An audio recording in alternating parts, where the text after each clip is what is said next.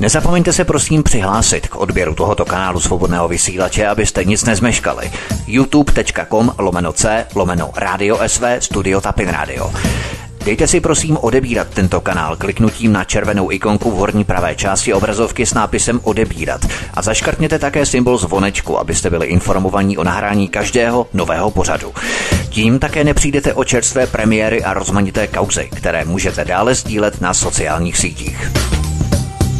Přeju hezký pátek, do Kadaně zdravím zároveň všechny posluchače. Doufám, že vám neprší, protože meteorologové vyhrožovali, že v mnoha částech Čech se spustí lijáky, přívalové srážky a prudké bouřky, takže doufejme, že u vás neprší, tak aby vám třeba nevypadl internet, i když tento pořad budeme mít samozřejmě v záznamu, protože ho nahráváme. Ale zdravím vás teda všechny a ahoj Léka, taky, vítej.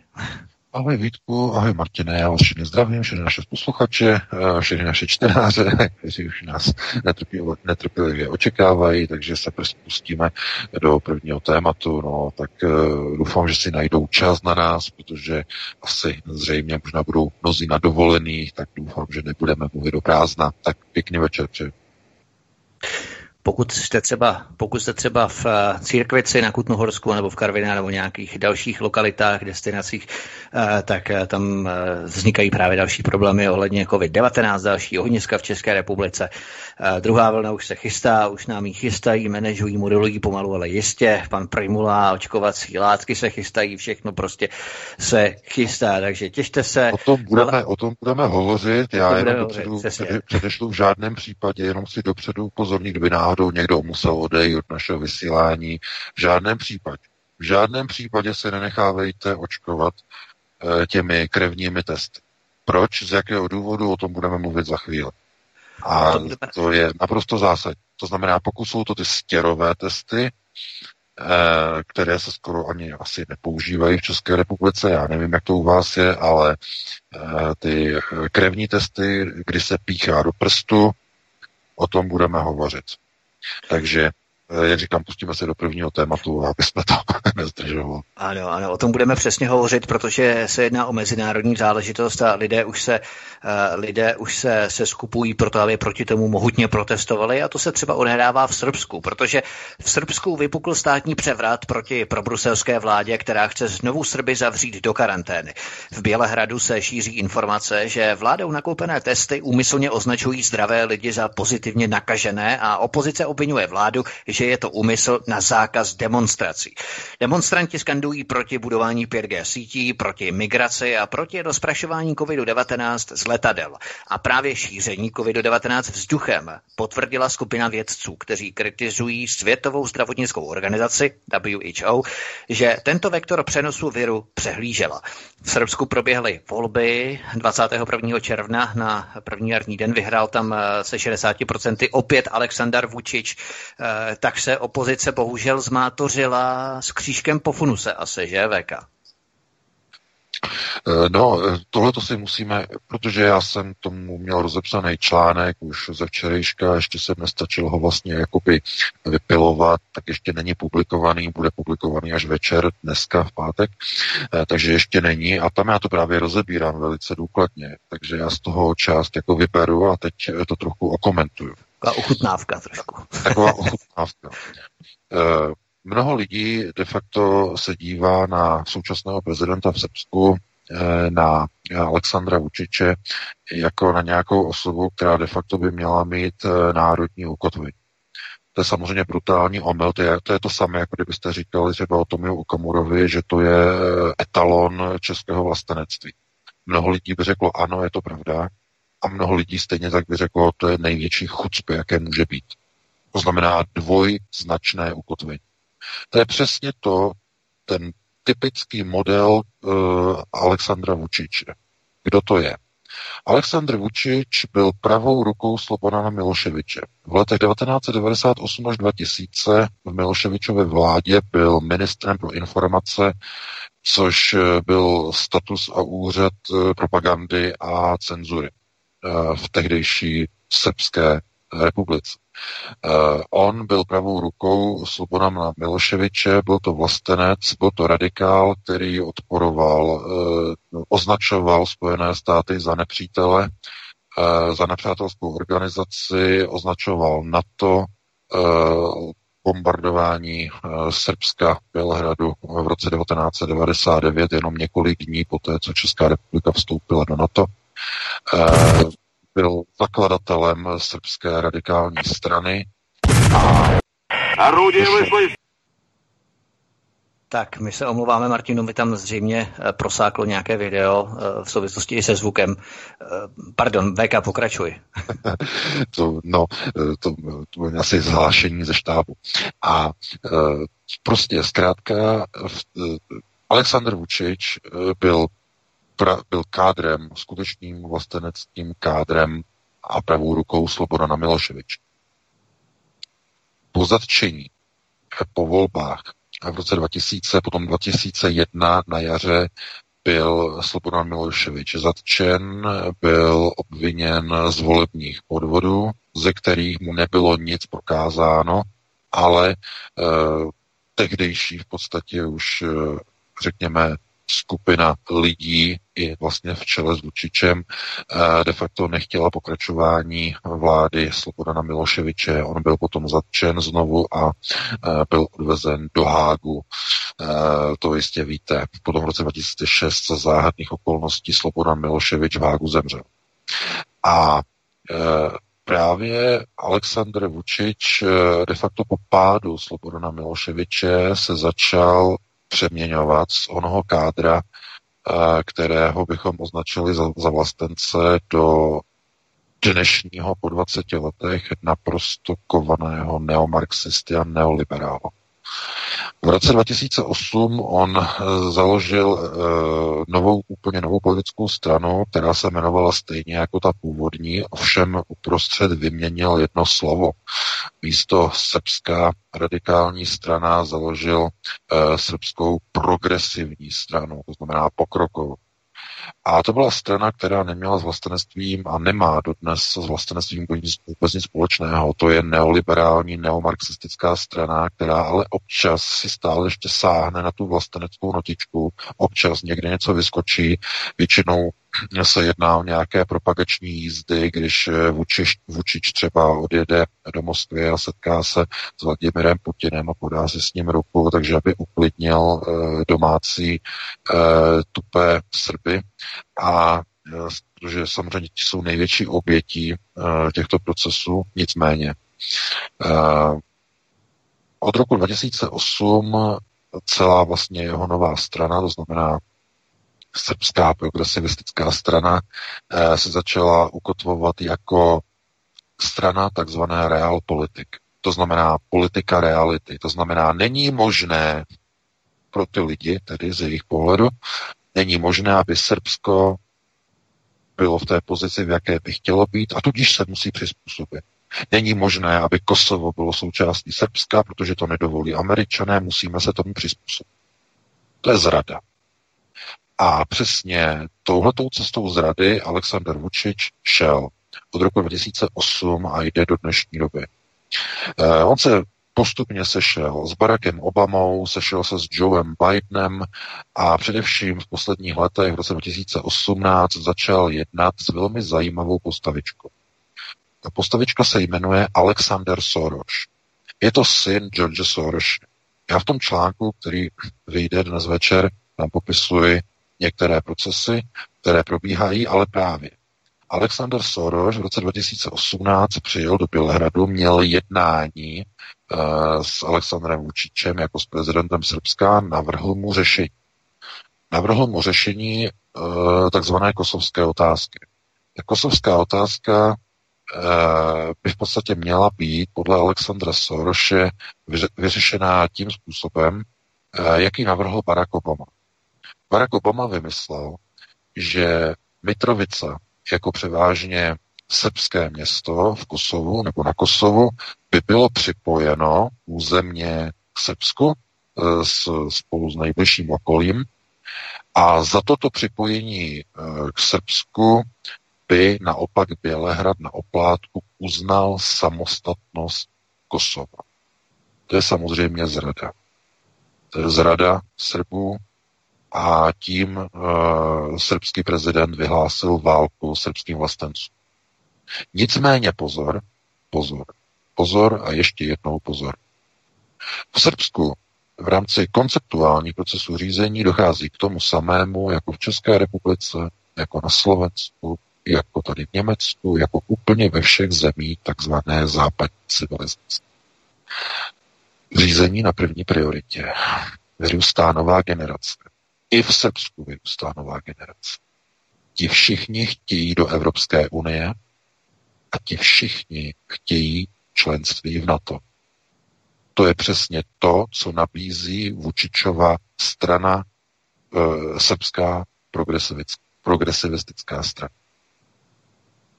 To znamená, po 20 letech se z radikála, z vlastence, z pravé ruky Slobodana Miloševiče stal zrádce vlastenců. A přesto vyhrává volby. Má podporu 60%, více než 60% podporu obyvatelstva. Proč? Protože už je jiná civilizace. Je to nová generace. Uběhlo 20 let od roku 2000. Vyrostli noví voliči, staří voliči zemřeli. Změnily se teze, změnily se koncepty. To znamená, v dnešní době, v roce 2020, už je možné, že i pravá ruka největšího vlastence může prosazovat neomarxismus, může prosazovat neoliberalismus. Já tě jenom přeruším, a to hrozně nerad dělám, že ti do toho vstupuju, ale ještě bych chtěl připomenout další věc. My jsme totiž, já jsem měl na Svobodném vysílači rozhovor právě s Milanem Roháčem, to je Bosňák, a on se velmi zajímá právě o srbskou otázku, bosenskou otázku a tak dále.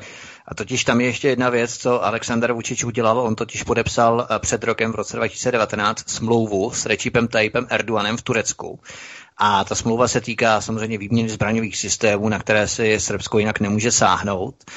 A výměnou za to v té smlouvě, mezinárodní smlouvě, se kterou on souhlasil a kterou podepsal, i spolu s ministerstvem vnitra srbským v rámci té pokrokové strany, tak je možné, když se z Turecka utečou disidenti, které pronásleduje Erdoganův režim a ocitnou se v Srbsku, tak oni mají povinnost jednak je tedy zadržet Srbové a dokonce umožňují speciálním jednotkám z turecké policie na srbském území stíhat tyto turecké disidenty, které Erdoganův režim pronásleduje.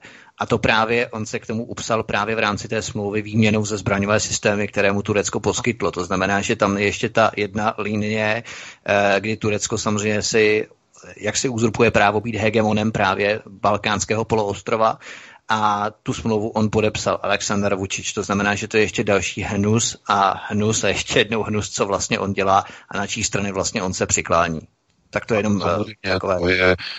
To je zajímavá informace, rozhodně, která pouze dokresluje obraz, ale já tomu vždycky říkám jenom takové ty střípky, že jsou to jenom takové ty drobné, které vlastně potom, když se dají dohromady, tak vytvářejí nějaký komplexnější obraz.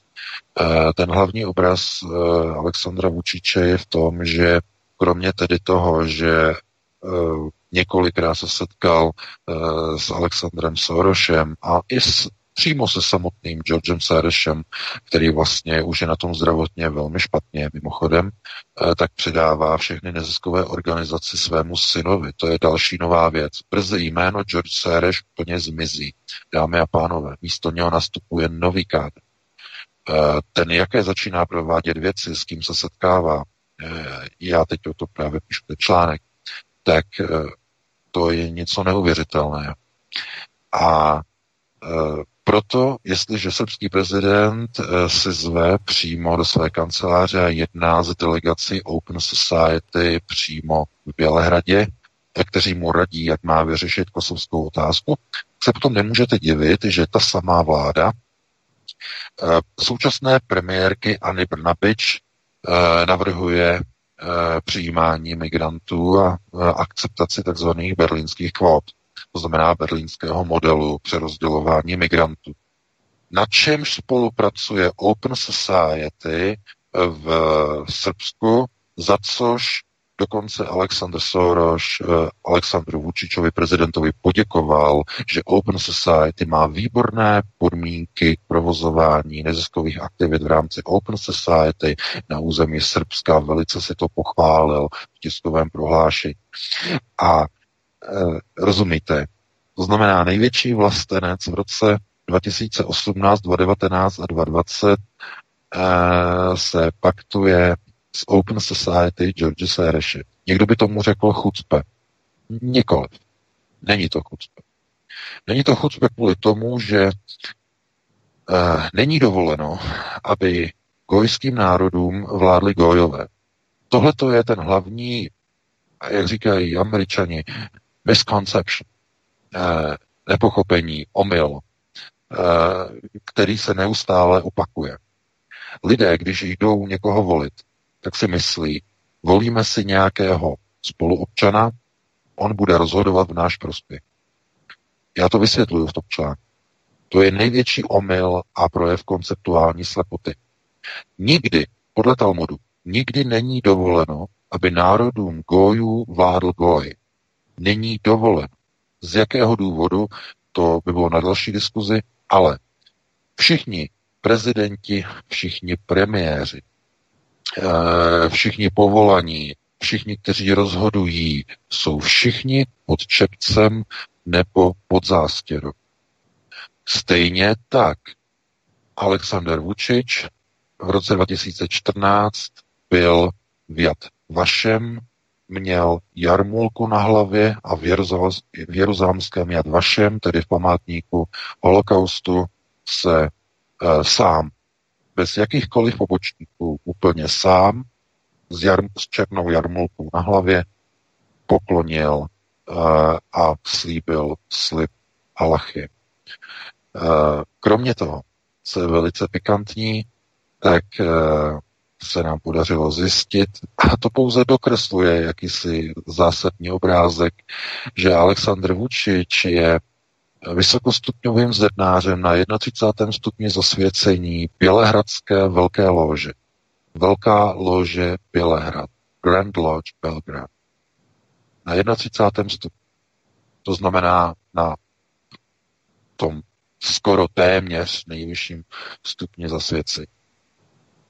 Proto všichni tihleti zvolení politici, kteří se jakoby najednou někde naháčkují, někde do nějakých vlasteneckých struktur, to znamená mají tu vlasteneckou notu, tak jedou nějaký ten vlastenecký étos, vlastenecký narrativ. To znamená, prosazují některé vlastenecké teze. Potom se něco stane a dostanou se na místo vedoucího, řídícího kádra. Najednou se něco stane. Najednou už neprosazuje vlastenecké teze, najednou jsou to teze obrácené o 180 stupňů do protisměru. A někdo by řekl, no, v Srbsku je to takové nějaké divné, tak v Srbsku asi, ale to přece funguje úplně všude.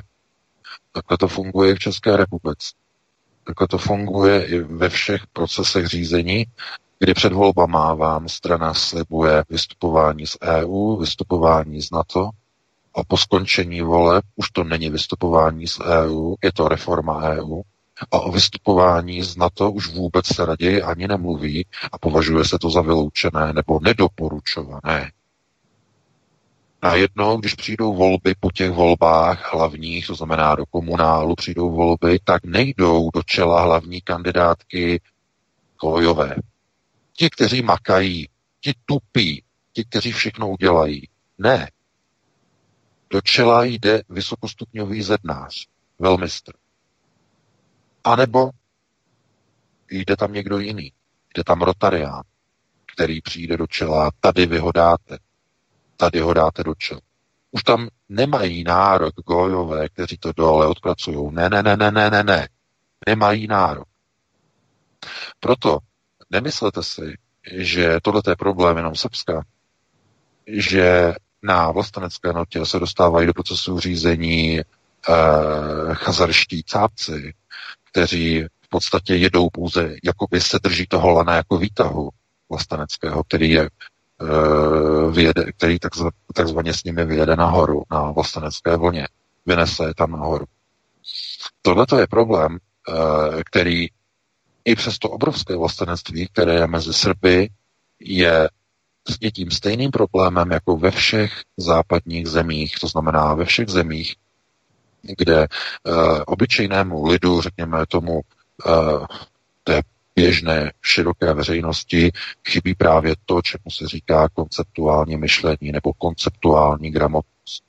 To znamená, jak poznat skutečného vlasteneckého politika. Já píšu vlastně v tom článku takové to doporučení radu, jak poznat vlasteneckého politika.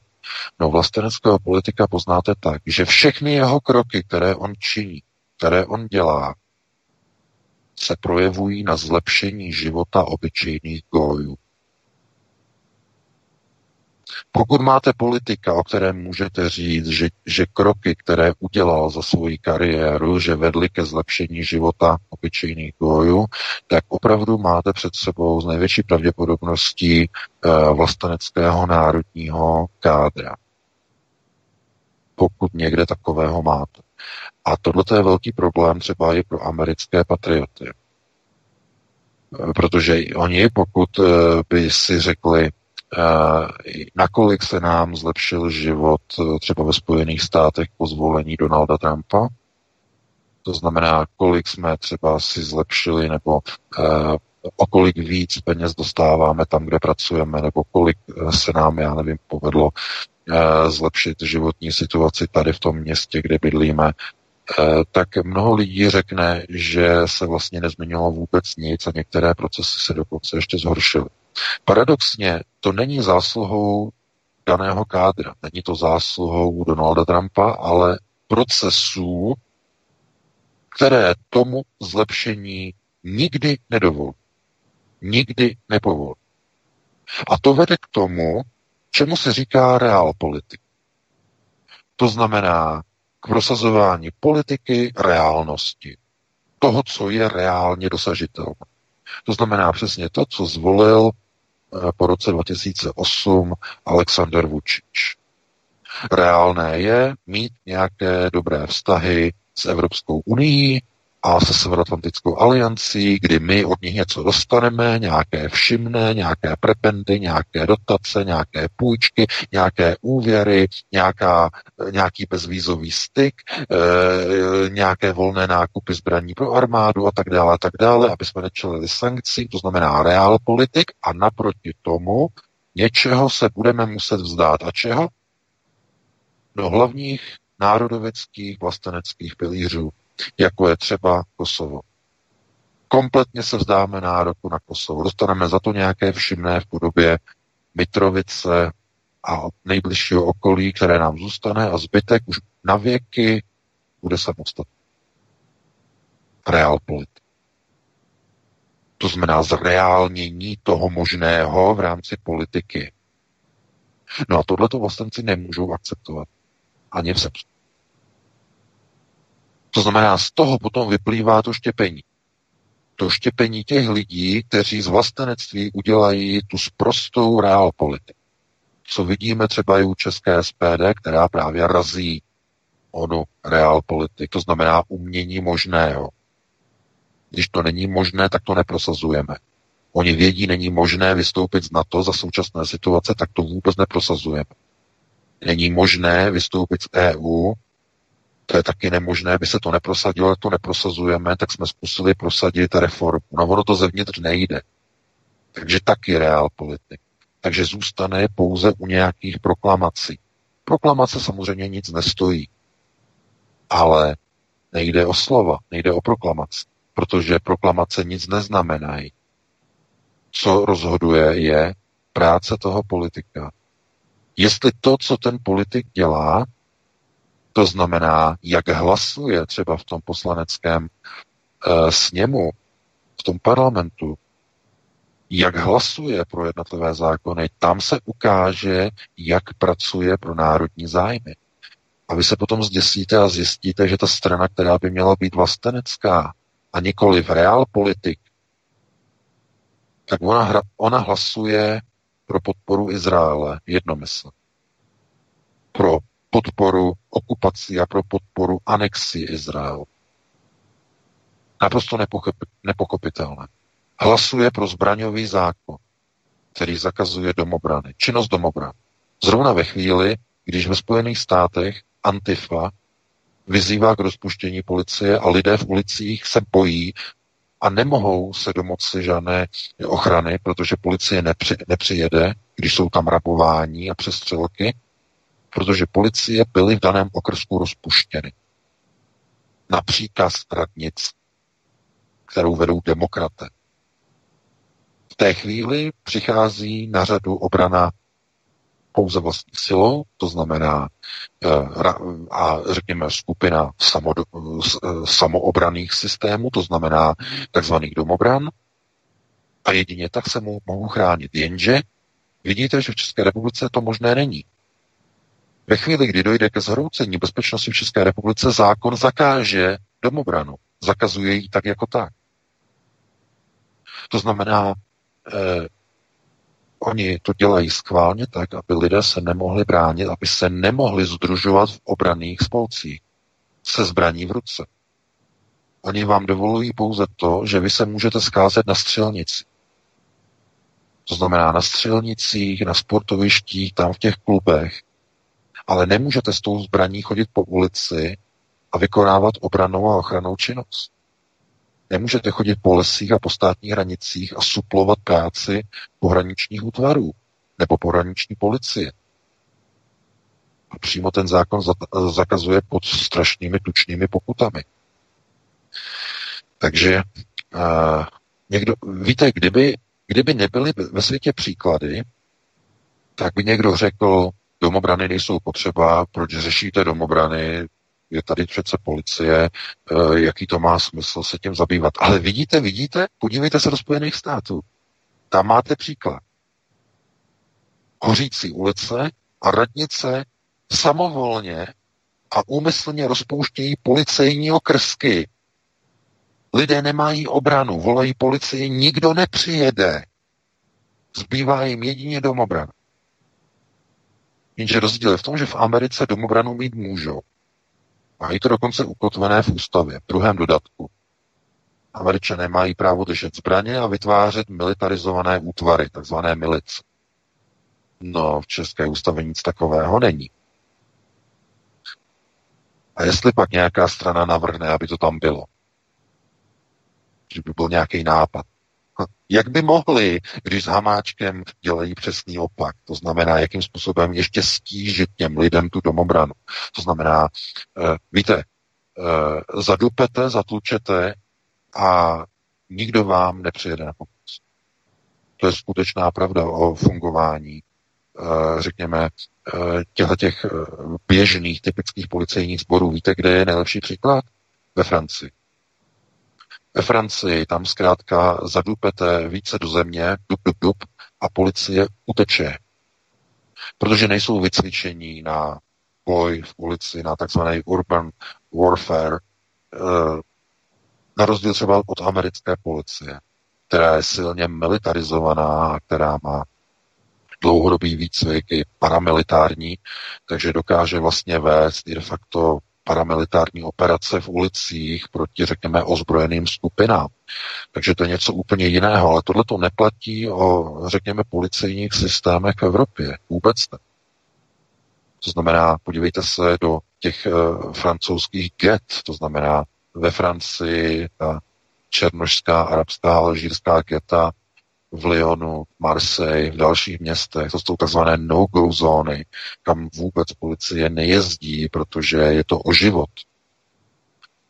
No a politika de facto je nastavená tak, že v dnešní době vy vlastně se rozhodnete, že budete hlasovat teda pro nějakou národní stranu, nějakou vlasteneckou stranu, a ona se dostane do moci, nebo dostane se do parlamentu, dostane se řekněme, k procesům řízení k nějakým, nejprve třeba legislativním v rámci parlamentu. A najednou zjistíte, že ona najednou se začíná měnit. Najednou už ty kandidátky vypadají jinak.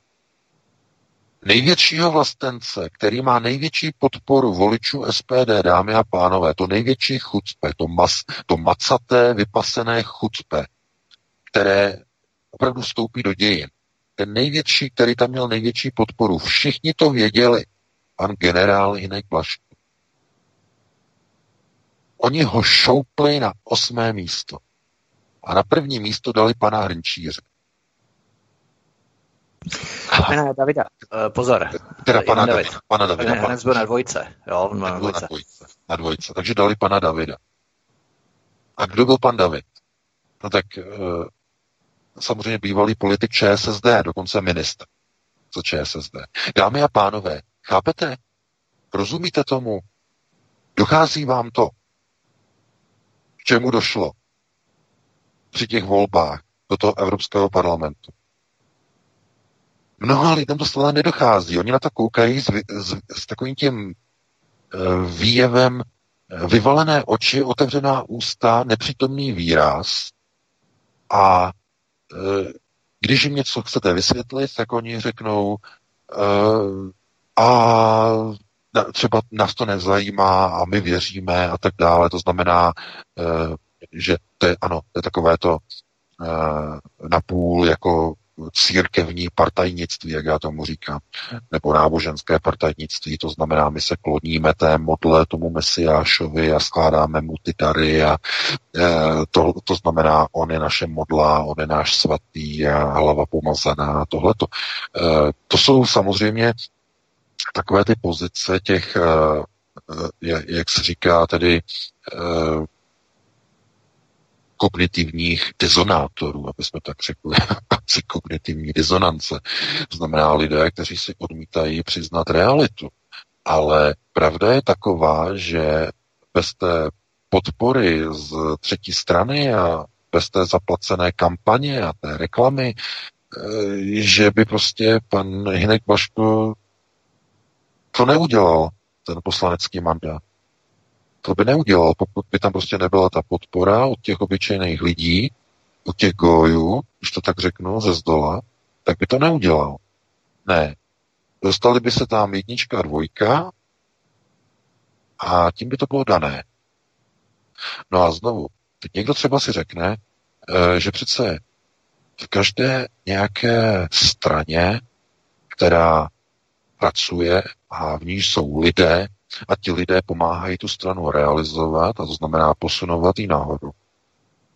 Tak přece mají nějaké zásluhy. Je tam nějaký kariérní systém, to znamená, ty toho uděláš nejvíc, ty tady to oběháš nejvíc, ty máš nejlepší výsledek z voleb a tady to, tak my tě posuneme potom nahoru na kandidátku, ty to máš nejlepší a tak dále a tak dále. Jenže ono to takhle nefunguje.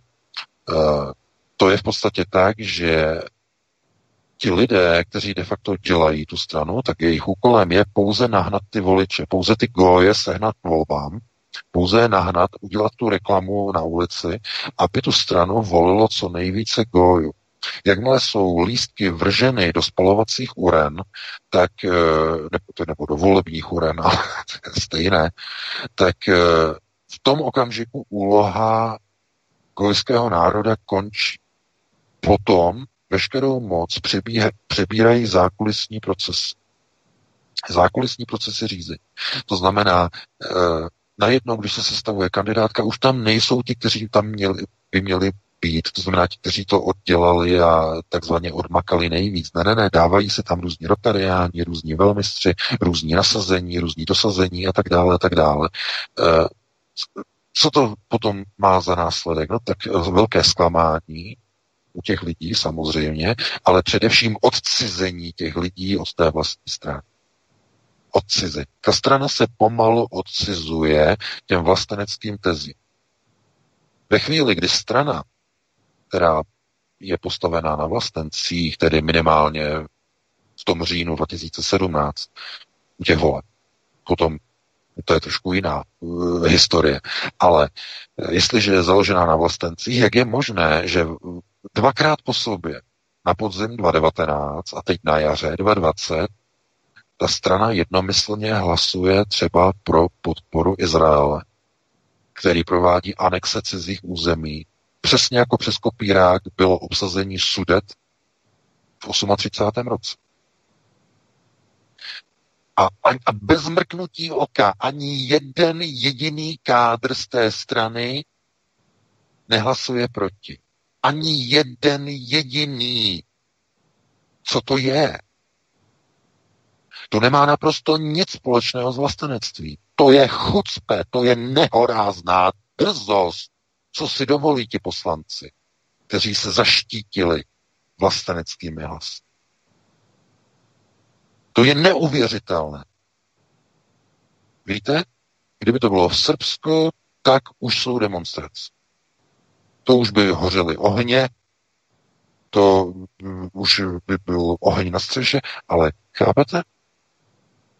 I v tom Srbsku platí, že i ti největší vlastenci, kteří tam jsou, tak jim to trvá strašně dlouho, než jim dojde, what the fuck is going on? To znamená, co se to do prdele děje? Trvá jim to 20 let, to pochopit.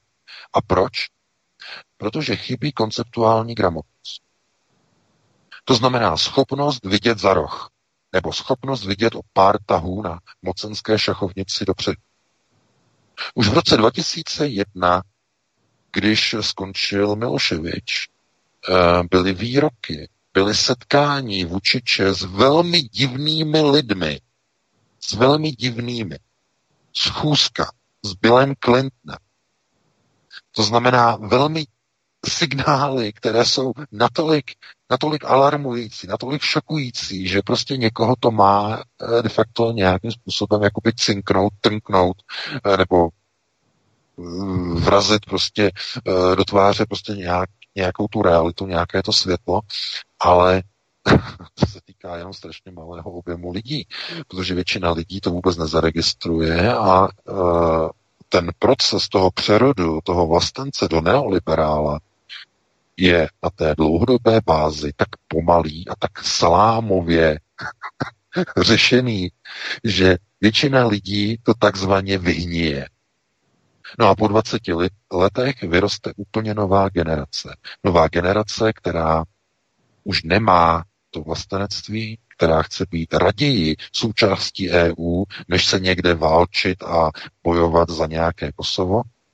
Raději chtějí být v NATO, než někde čelit, aby stát čelil nějakým sankcím a aby třeba, nevím, v zemi třeba nefungovaly, já nevím, McDonaldy nebo nějaké jiné sankce ze západu. To znamená, u těch mladých lidí už je to úplně jinak. Tam se nedá to vlastenectví očekávat. No a jak by se mohlo dát očekávat, když George Soros vyslal svého syna do Srbska a Alexander Soros si pochvaluje, jak úspěšně pracuje Open Society v Srbsku, kde spolupracuje s ministerstvem školství na zlepšení učebních osnov srbských škol. To znamená, ti dobytkové dělají to samé, co dělají v České republice a co dělají na Slovensku a ve všech tzv. Postkomunistických státech po roce 89. Úplně to samé. Teď začínají dělat, no, začali už vlastně po nástupu Vučiče, když byl premiérem. Takže už pěkných pár let. No a výsledkem potom je, že přeteče určitá trpělivost, určitá kapka. Teď se můžeme dohadovat, jestli ta poslední kapka je tím, že vláda Ani Brnabić se v podstatě jako rozhodla, že zavede povinné očkování nejenom dětí, protože povinné očkování dětí bylo v Srbsku na základě návrhu tedy Aleksandra Vučiče zavedeno v roce 2015 povinné očkování dětí, ale teď oni v souvislosti s koronavirovou krizí to chtějí zavést na celé obyvatelstvo. To znamená, jaký způsob má být implementován. V Srbsku má být implementován způsob, že hlavní hygienická správa, hlavní hygienik určí, která vakcína je povinně nebo která by měla být povinně očkovatelná kvůli ochraně populace. To by rozhodoval hlavní hygienik. A teď je jedno, jestli by to byl ministr zdravotnictví Srbska nebo hlavní hygienik ve smyslu státní správy, takže by rozhodl a to očkování by bylo povinné. A odkud to přišlo? No, to zaznělo na loňské schůzce v Bělehradě, kde toto navrhl Aleksandar Soros právě Vučičovi na schůzce. Chápete? Takže Aleksandr Sereš, syn George Sereše, rozhoduje, jestli očkování v Srbsku bude povinné nebo bude dobrovolné. No, dobrodošlo. Tím je to dané. A někdo si pořád myslí, že vlastenectví je věc, se kterou se člověk rodí. Ne. Vlastenectví je součástí výchovy v rodině, to znamená, tam se rodí to vlastenectví. Tam vzniká. Nedá se nakoupit, nedá se někde natřít, namalovat, obléct si vlastenectví. Nedá se nakreslit, nedá se vymodelovat. To prostě není možné. A ti politici, kteří se oblékají do toho vlastenectví a kteří se takzvaně zaštiťují vlastenectvím, tak to je pouze taková ta maska, protože ta velice rychle spadne. To znamená, velice rychle se odkopou. Potom to vidíte, když oni se dostanou k moci. Kdy, proč, z jakého důvodu? No, oni už nepotřebují podporu těch gojů. Oni se dostanou k té moci a už nepotřebují tu jejich podporu, tu originální, tu původní. Proč, z jakého důvodu? No, protože v té společnosti platí právě ten proces vývoje společnosti na první prioritě. Za ty 4 roky vyroste nová generace. To znamená, každý rok zhruba 170 000 nových mladých voličů v České republice. To znamená 4x 170 000, přes 500 000. A když se jim podaří udělat trochu více liberální a neoliberální politiku, více proevropskou, ne takovou tu ostře proti, ale lehce pro, ať jsou to různé vnitřní reformy nebo různé deformy a tak dále, tak to přitáhne část voličů. Část voličů, která je ochotná, kterou to osloví. To znamená překročení onoho takzvaného 5% Rubikonu, je většinou otázkou toho, jestli jsou tam kádři, kteří dokážou tu skupinu těch gojů takzvaně přitáhnout. O tom rozhodují do značné míry peníze a PR, tedy promotion. A ve chvíli, kdy tam ty peníze jsou, tak ta strana ten výsledek udělá bez problému, protože to je zaručené, to je zajištěné. U těch vlasteneckých stran tam je to ale trochu komplikovanější. Ty vlastenecké strany fungují do značné míry nekoordinovaný a neřízený subjekt, což se potvrdilo při zvolení pana generála Hynka Blaška. Navzdory původnímu plánu, kdy měli být zvoleni jiní poslanci, tak on byl prohlasován na první místo. To nebylo součástí plánu, samozřejmě. Takže tam se ukázalo, že gojové de facto naruší systém, plán řízení politické strany. A k čemu došlo? Co se najednou objevilo? Najednou pan generál Blaško si stěžuje na Facebooku, že se šíří informace, že nemají sdílet jeho názory na svých facebookových profilech, aby poslanci SPD nesdíleli názory pana Blaško na svých profilech, že ta informace jde a nepozvali ho na 5leté výročí založení strany. To znamená, proč? A z jakého důvodu? Teď zase někdo se ptá, z jakého důvodu? No protože, dámy a pánové, on není jejich. On není podrytek. On není podsvatan. On není členem žádné lóži. On nebyl v Jad Vašem. On není jejich. Chápete? Z toho důvodu. Já vím, že tohleto mnoha lidem dojde, ale mnoha lidem to zároveň nedojde a nedochází. To je ten důvod. Oni nebudou zvát někoho, kdo není jejich. To znamená, nejsi náš. A proto proces eliminace. Ti tupí gojové si dovolili se vzepřít vůči námi dané kandidátce.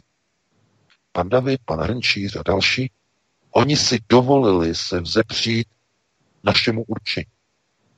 A dosadili si tam tohodle. Chápete?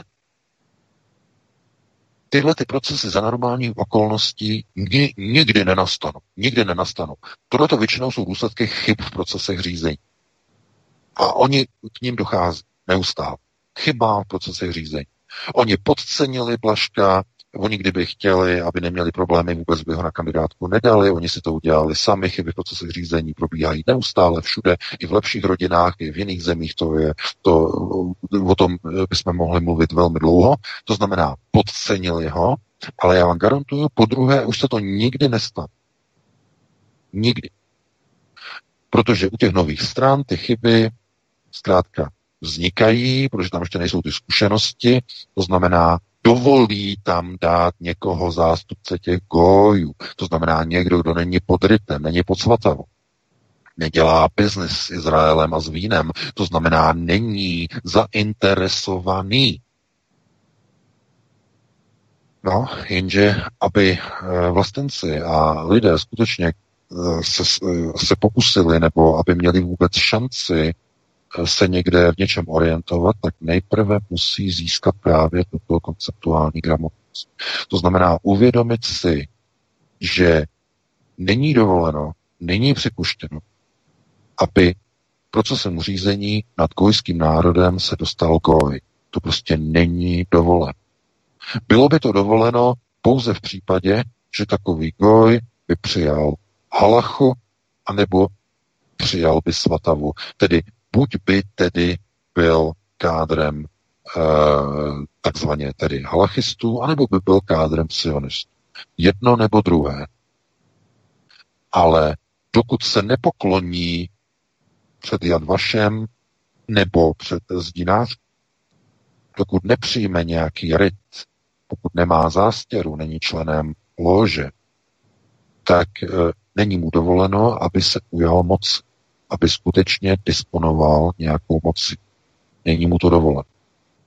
A víte, tady dívat se na některé, já nevím, politiky, kteří mají třeba dobré názory, přijdou k moci, dostanou se k něčemu, tak jsou jenom dvě možnosti, co můžou dělat. Jenom dvě možnosti. Buď u nich pozorujete, že i hned po nástupu k moci se začínají diametrálně odlišovat, odchylovat od předvolebních slibů, ale způsobem, až vám přechází zrak. A nebo druhá možnost, která se stává v daleko menším počtě případů, velmi, velmi unikátně málo počtech případů, ten politik rezignuje, odejde z politiky dobrovolně, nebo dokonce se mu stane nehoda. Třeba jako se stala Kennedy. Jedno nebo druhé. To znamená, buď tedy, když chceš vládnout a mít moc nad národem gojů, buď tedy budeš pod rytem, budeš tedy takzvaně tedy buď pod čepcem nebo pod jarmulkou, budeš poslouchat, anebo nemůžeš být tím vůdcem. Nemůžeš. Buď odejdeš dobrovolně a řekneš, že to z rodinných důvodů, nebo z nějakých jiných důvodů, nebo ze zdravotních, nebo Bůh ví z jakých, anebo my tě odstraní. Proto se nemůžete divit, že ve všech procesech řízení, to znamená, ať už jsou to ty lokální, nebo jsou to ty globální, tam je to dokonce úplně vyloučené, ale u těch lokálních procesů, že k moci se vždycky dostanou pouze ti, kteří buď tedy se kloní před Jad Vašem, to znamená před otázkami, řekněme takzvaného, nebo můžeme říkat halachy ochrany Izraele, anebo jsou to naopak globalčici, kteří se kloní domu Sion, globalizaci, homosexualismu, LGBT. Ana Brnabić je samozřejmě herkou, která je homosexuálka, která se k tomu přiznala, která je aktivistkou LGBT, bývalou spolupracovnící americké neziskovky USAID. To mám právě v tom novém článku, který publikuju dneska večer. Takže chápete, tím je to dané, ona je premiérkou Vučičovy strany, progresivistické strany, a on se obklopil globalčiky Vučič. Těmi největšími neomarxisty. Brnabić je neomarxistka jako řemen. A někdo bude říkat, že Srbové nějakým způsobem, že jako odporují procesům. No ano, ta menšina, ta jejich menšina, která hlasovala teď proti progresivistické straně v těch volbách. Oni měli 60%, ten zbytek tam někde jsou ti vlastenci. A proč? Z jakého důvodu? No zase jsme u toho, několikrát jsme to na našem rádiu tady Vítku říkali. Kolik je vlastenců? Několikrát jsme to propočítávali. No těch vlastenců, těch skutečných, kteří mají nějakou tu, řekněme, takovou tu pronárodní notu, tu notičku mají, těch je zhruba 30%. Ale těch, kteří chodí k volbám, z 30% je zhruba polovina. 15%.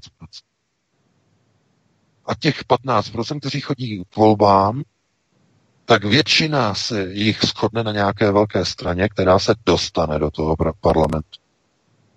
To znamená, dostane těch 10% a ten zbytek si rozdělí ty hlasy mezi sebe ostatní národovecké strany. Přesně tak to dopadlo v České republice ve volbách 2017. Přesně takhle. A takhle je to i v Srbsku. I v Srbsku po posledních volbách bylo 30% lidí, kteří hlasovali proti Vučičově SPS.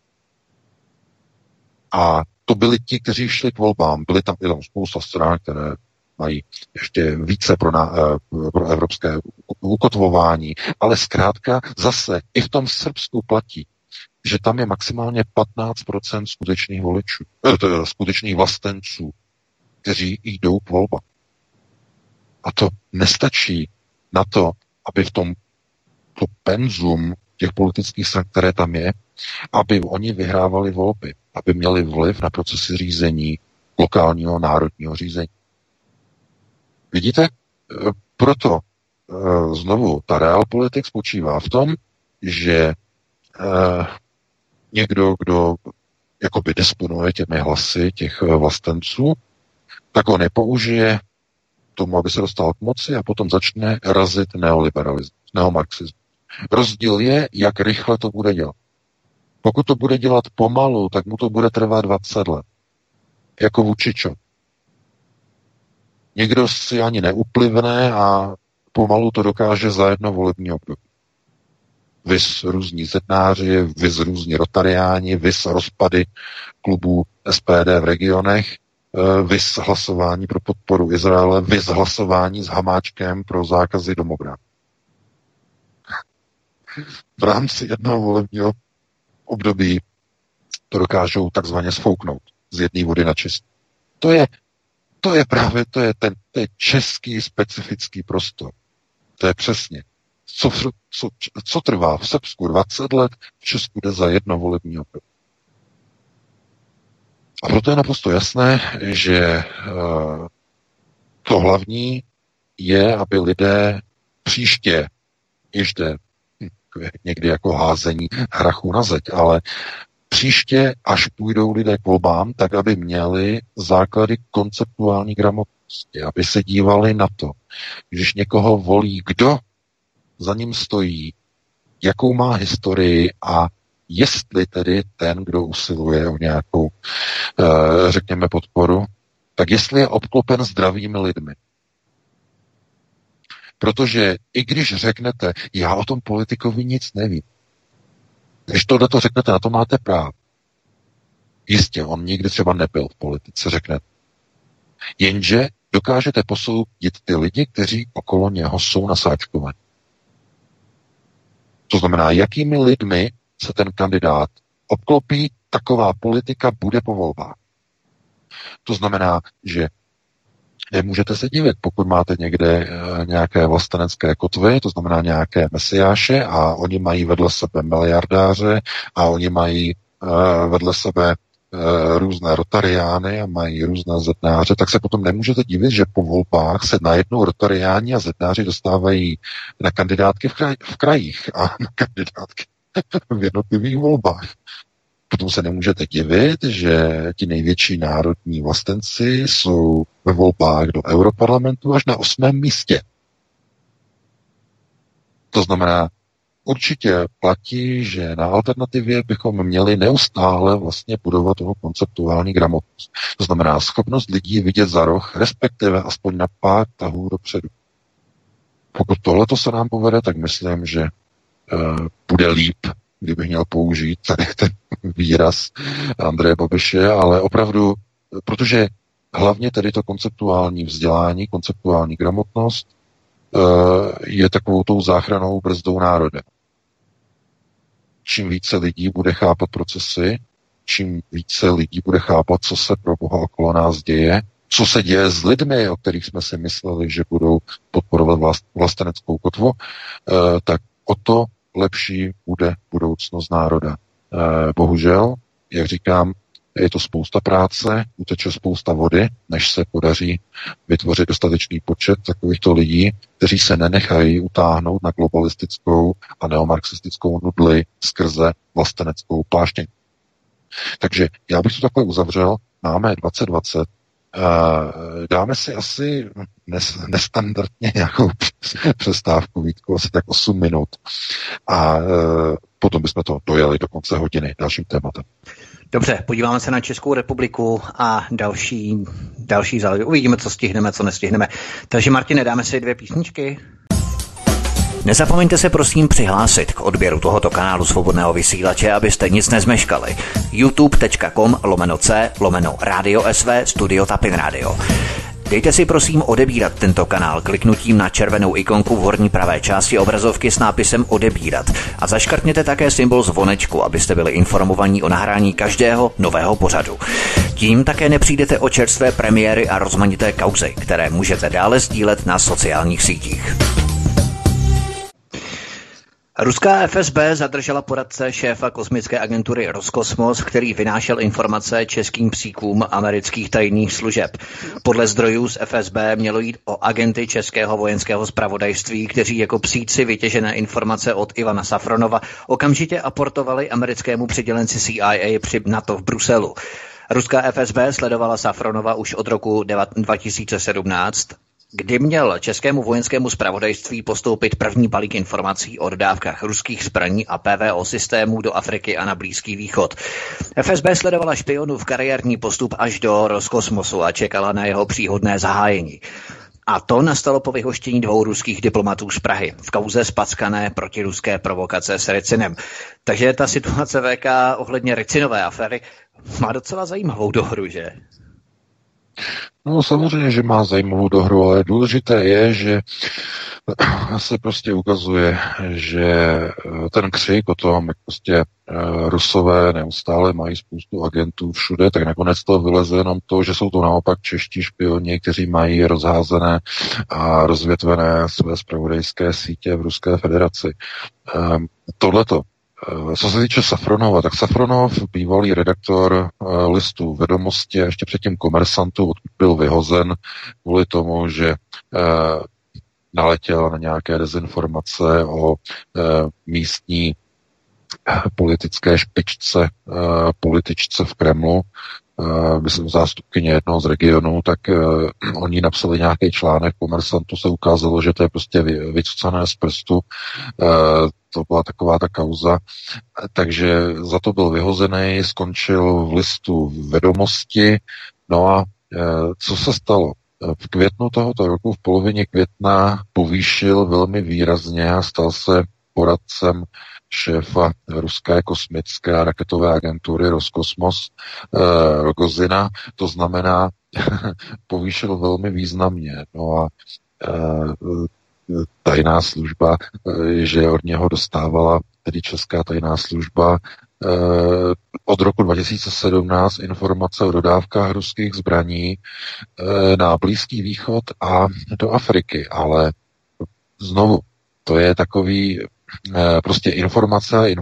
Tyhle ty informace, které novináři jako dostávají a v Rusku mají, tak to jsou informace, které vlastně nepodléhají úplně tak tomu nejvyššímu stupni utajení.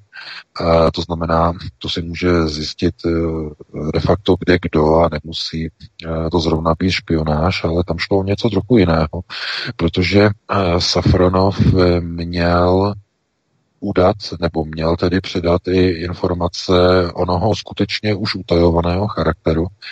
A to byly především věci, které se týkají jednotlivých osob, adres a jednotlivých překladišť a míst dodávek a nakládek. To znamená věcí, které už podléhají i podle ruských zákonů utajení a kromě toho tedy měl předat i seznamy nákladových listů a dokonce i některé technické parametry a technické dokumenty. A toto měl předat tedy českým zpravodajcům. Ale co je zajímavé, obhájce Safronová řekl ruským médiím, že tedy podle zjištění FSB, podle jejich tedy rozvědné činnosti, ty věci, ty nazbírané informace vůbec nekončily v Praze na vojenském zpravodajství v nějaké sekci nějakého rozpracování. Ale hned začerstva byly odeslány a respektive byly předány do Bruselu v Severoatlantické alianci vojenskému přidělenci CIA. To znamená, že české zpravodajské služby tedy podle FSB udělaly jenom jednu jedinou věc a takzvané zpravodajská rozpracování v úkolu pro cizí zpravodajskou službu. To znamená plnění domácích úkolů. Se tomu říkalo v roce 89. Něco podobného dělala STB. První zpráva SNB to dělala pro KGB, tak to bylo takzvané rozpracování úkolů v cizině, úkolů v zahraničí. Takže plnění domácích úkolů. No a vidíte, a nezměnilo se vůbec nic. České tajné služby tedy už neplní domácí úkoly pro KGB a teď je to obráceně. Plní domácí úkoly pro CIA. A vidíte, jaké je ticho po pěšině? Všimli jste si jedné věci? Česká mainstreamová média o tom sice přinesla články, ale hned ty články zmizely. Hned byly odrolovány, odsunuty směrem dolů. Zmizely. Jsou pryč. Místo toho na českých médiích se řeší počasí. Bouřky. Takový chucpe. No, víte, o co jde. To je přesně ano, to je ten model. Česká rozvědka byla přistižená red-handed, to znamená přímo příčinu, co prováděla Rusů. Víte, já to píšu v tom článku. Jak oni se vytvářejí tady ty kontakty? I v Rusku. Češi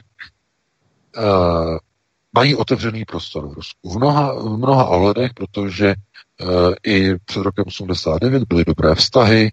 Brežněv říkal o Češích, že je na ně spolehnutí, že to je nejlepší bratrský národ a tak dále, a tak dále.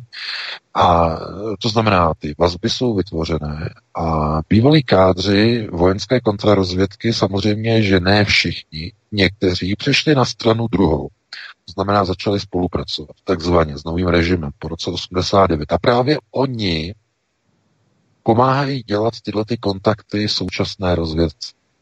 Ať už je to vojenské zpravodajství, anebo je to úřad pro zahraniční styk a informace, tedy civilní rozvědka, tak právě oni vlastně pomáhají v Rusku takzvaně navazovat ty kontakty, které jsou tam ještě jakoby vybudovány v dobách, kdy VKR a první zpráva SNB byla velmi zadobře s ruskou KGB, takže z té doby ještě. No a z toho oni čerpají. Američané nic takového nemají. To prostě vůbec nic. A víte, oni se dostali k jednomu novináři, ten novinář úplná nula, samozřejmě vyhozený z Komersantu, skončil v provinčním plátku a najednou se prostě dostal jako k poradci, jako nejvyšší poradce šéfa šéfa tedy Roskosmosu. A někdo by si třeba řekl, že přece se takový ten, já nevím, řekněme ten velký kádr, tedy, když tady mluvíme o Dmitrii Rogozinovi, jako šéfovi Roskosmosu, tak přece oni by měli mít nějaké své vlastní poradce. Jo, měli by mít, ale tak oni si prostě vezmou nějakého poradce, který jako by jim měl něco radit. Ale chápete, to je agentura, která se nedá, pozor, Roskosmos se nedá srovnat s americkou NASA. Ani s evropskou agenturou ESA. Nedá se srovnat, protože Roskosmos původně vznikl jako odnož, jako offshoot, nebo odnož ruského vojenského raketového vývoje. To je historie Roskosmosu. To znamená, všechna technologie, která je v Roskosmosu nebo pod křídly Roskosmosu je vyvíjena pod armádu. Armádní těleso, armádní útvar, i když, řekněme, po nástupu Borise Jelcina na Roskosmos v rámci tedy jeho vzniku, když vznikl, tak Jelcin se snažil de facto jako nějakým způsobem ten vojenský vývoj posunout směrem do civilní báze. To byla ta hlavní myšlenka. Nikdy se to nepovedlo, mimochodem. Roskosmos do dnešní doby, to jsou de facto především mezikontinentální balistické rakety, jejich vývoj, a to přiváž v druhé řadě, tedy jsou to nějaké ty nové rakety, raketové nosiče třídy Angara a další, které jako vyvíjí Rusové, ty nové, ty moderní, které jsou modernější než je raketa Falcon Elona Muska. Rakety třídy Angara, to je někde diametrálně úplně jinde, než co slepili na koleně v Kalifornii z těch náhradních dílů, co tam Musk někde měl skovaný. Takže to je všechno vojenský raketový vývoj. A co udělala česká rozvědka? Oni si naháčkují novináře, kteří jsou nějakým způsobem takzvaně pro ten západní styl života, že tady jim něco pošlou, tady tam něco pošlou, nějaké prebendy, a oni doufají, že když vlastně oni jsou, řekněme, v nějakém listu, tak v Rusku je taková zvláštní věc. Tohle to vědí rozvědky západní velice dobře. Znamená, to je ta ruská realita, ta mentalita, to tam je, a ta spočívá v jedné věci. Všichni velcí šéfové ruských podniků, ať už jsou to soukromé podniky nebo stát, polostát, tak si berou poradce pro komunikace a styk s veřejností. Protože mají strach, aby náhodou někde něco neřekli, nějakou botu, někde něco špatného, prostě aby takzvaně nedodrbali. A berou si tyhle ty poradce, aby věděli, jak mají odpovídat na nějaké citlivé dotazy. To znamená, berou si na to někoho, kdo je k tomu takzvaně příhodný, kdo by mohl tak nejlépe poradit. No a kdo by mohl poradit úplně nejlépe, tak jsou novináři. Protože novináři jsou ti, kteří vědí, co by mohlo být problém, co by se dalo mediálně zneužít proti politikovi, proti ředitelovi nějaké fabriky a tak dále. Takže oni si berou toho novináře a on jim dělá toho poradce a říká jim, hele, tohle to neříkají, protože tohle by se mohlo novinářsky použít proti tobě jako takhle. Nebo takhle. Jo? To znamená, že oni si berou za poradce hlavně novináře, ruští ministři, ruští oligarchové. Chápete? To je ta ruská realita. Proto česká rozvědka, vojenské zpravodajství najali tady toho novináře. Tak to je úplně, je to logické. No a došlo k jeho odhalení. A asi jim to není příjemný z toho důvodu, že kdyby nedošlo k odhalení, tak by to byl jeden z největších zpravodajských asetů, jaké by české zpravodajství vůbec kdy mělo k dispozici. Protože by to znamenalo co? Že česká rozvědka má svého člověka přímo jako poradce, pravou ruku šéfa ruské raketové kosmické agentury. Víte, co by to znamenalo? To by byl majstešt. To znamená dostávat informace přímo z blízkosti ředitele ruského vojenského raketového vývoje. Takže oni se to snaží samozřejmě bagatelizovat, to znamená, všechny pudulínkovské procesy byly okamžitě nastartovány, to znamená taková ta pochybňování a jestli vůbec a toto a že to je na Safronova nastrčené a tak dále. Ne, není nic nastrčeného, vůbec nic není nastrčeného. Oni je chytili red-handed, to znamená přímo příčinu. Přímo je chytili, přímo. A tohle to někoho opravdu nasere, ale opravdu výrazně, protože oni do toho investovali samozřejmě nějaké peníze a oni si o to hodně slipovali. Oni mají obavy z raketového komplexu Angara, protože velmi silně ohrožuje konkurenceschopnost raket Falcon Elona Muska. Angara je výkonnější, má vyšší nosnost, je lépe škálovatelná, má mnohem nižší, o polovinu nižší výrobní náklady a především jako po všech stranách a stránkách je prostě lepší. Jediný, co tam nemají vyvinutého, tak jsou vlastně je ten první návratový stupeň, který chtějí právě teď vyvíjet. Roskosmos teď zahájil projekt, aby se ty první stupně těch raket vracely na zem kontrolovaně na těch nožičkách, jako to má vlastně Elon Musk, chtí to vlastně jako dovyvinout v rámci té Angary, ale jinak ta raketa je mnohem lepší než Falcon 9 Elona Muska. A to je obrovská hrozba pro Američany, samozřejmě. Takže co udělali? No tak oni skontaktovali vojenské zpravodajství, oni tam si naháčkovali tady toho novináře, on se dostal přímo k Rogozinovi, no a chtěli čerpat informace, jenže po 2 měsících co? FSB řekla, tak to už je hrozba, takže na to skočí. Samozřejmě, že jim to vyhovuje, a to z toho důvodu, že zrovna jsou špatné vztahy s Českou republikou kvůli soše maršála Koněva, kvůli jeho odstranění a tak dále, to znamená, je to taková ta facka, ale dá se na to dívat jenom z toho pohledu, že zrovna kvůli tomu, že tam byl Koněv, ten problém v Praze, takže oni jako prostě skočili na Safronova. Ne, protože Safronov se dostal příliš blízko raketovému výzkumu. Oni by ho pozorovali dál, oni by ho sledovali dál, jestli dál prostě posílá české rozvědce nějaké třeba i bezcenné informace, třeba dalších 5 let by ho sledovali. Ale ve chvíli, kdy se dostal k blízkosti šéfa raketového vývoje v Roskosmosu, tak konec. Po 2 měsících šluz. Takže ano, víte, tohleto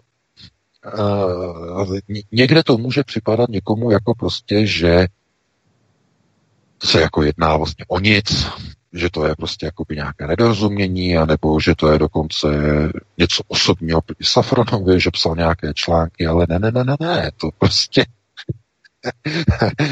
Chápete, vidíte, že nikdo proti... Všimněte si jedné věc. Nikdo proti tomu neprotestuje. Nikdo nevydává protestní nóty v České republice, ať už by to bylo tedy vojenské zpravodajství nebo někdo z oficiálních politiků a říkal by, my to odmítáme, není to pravda,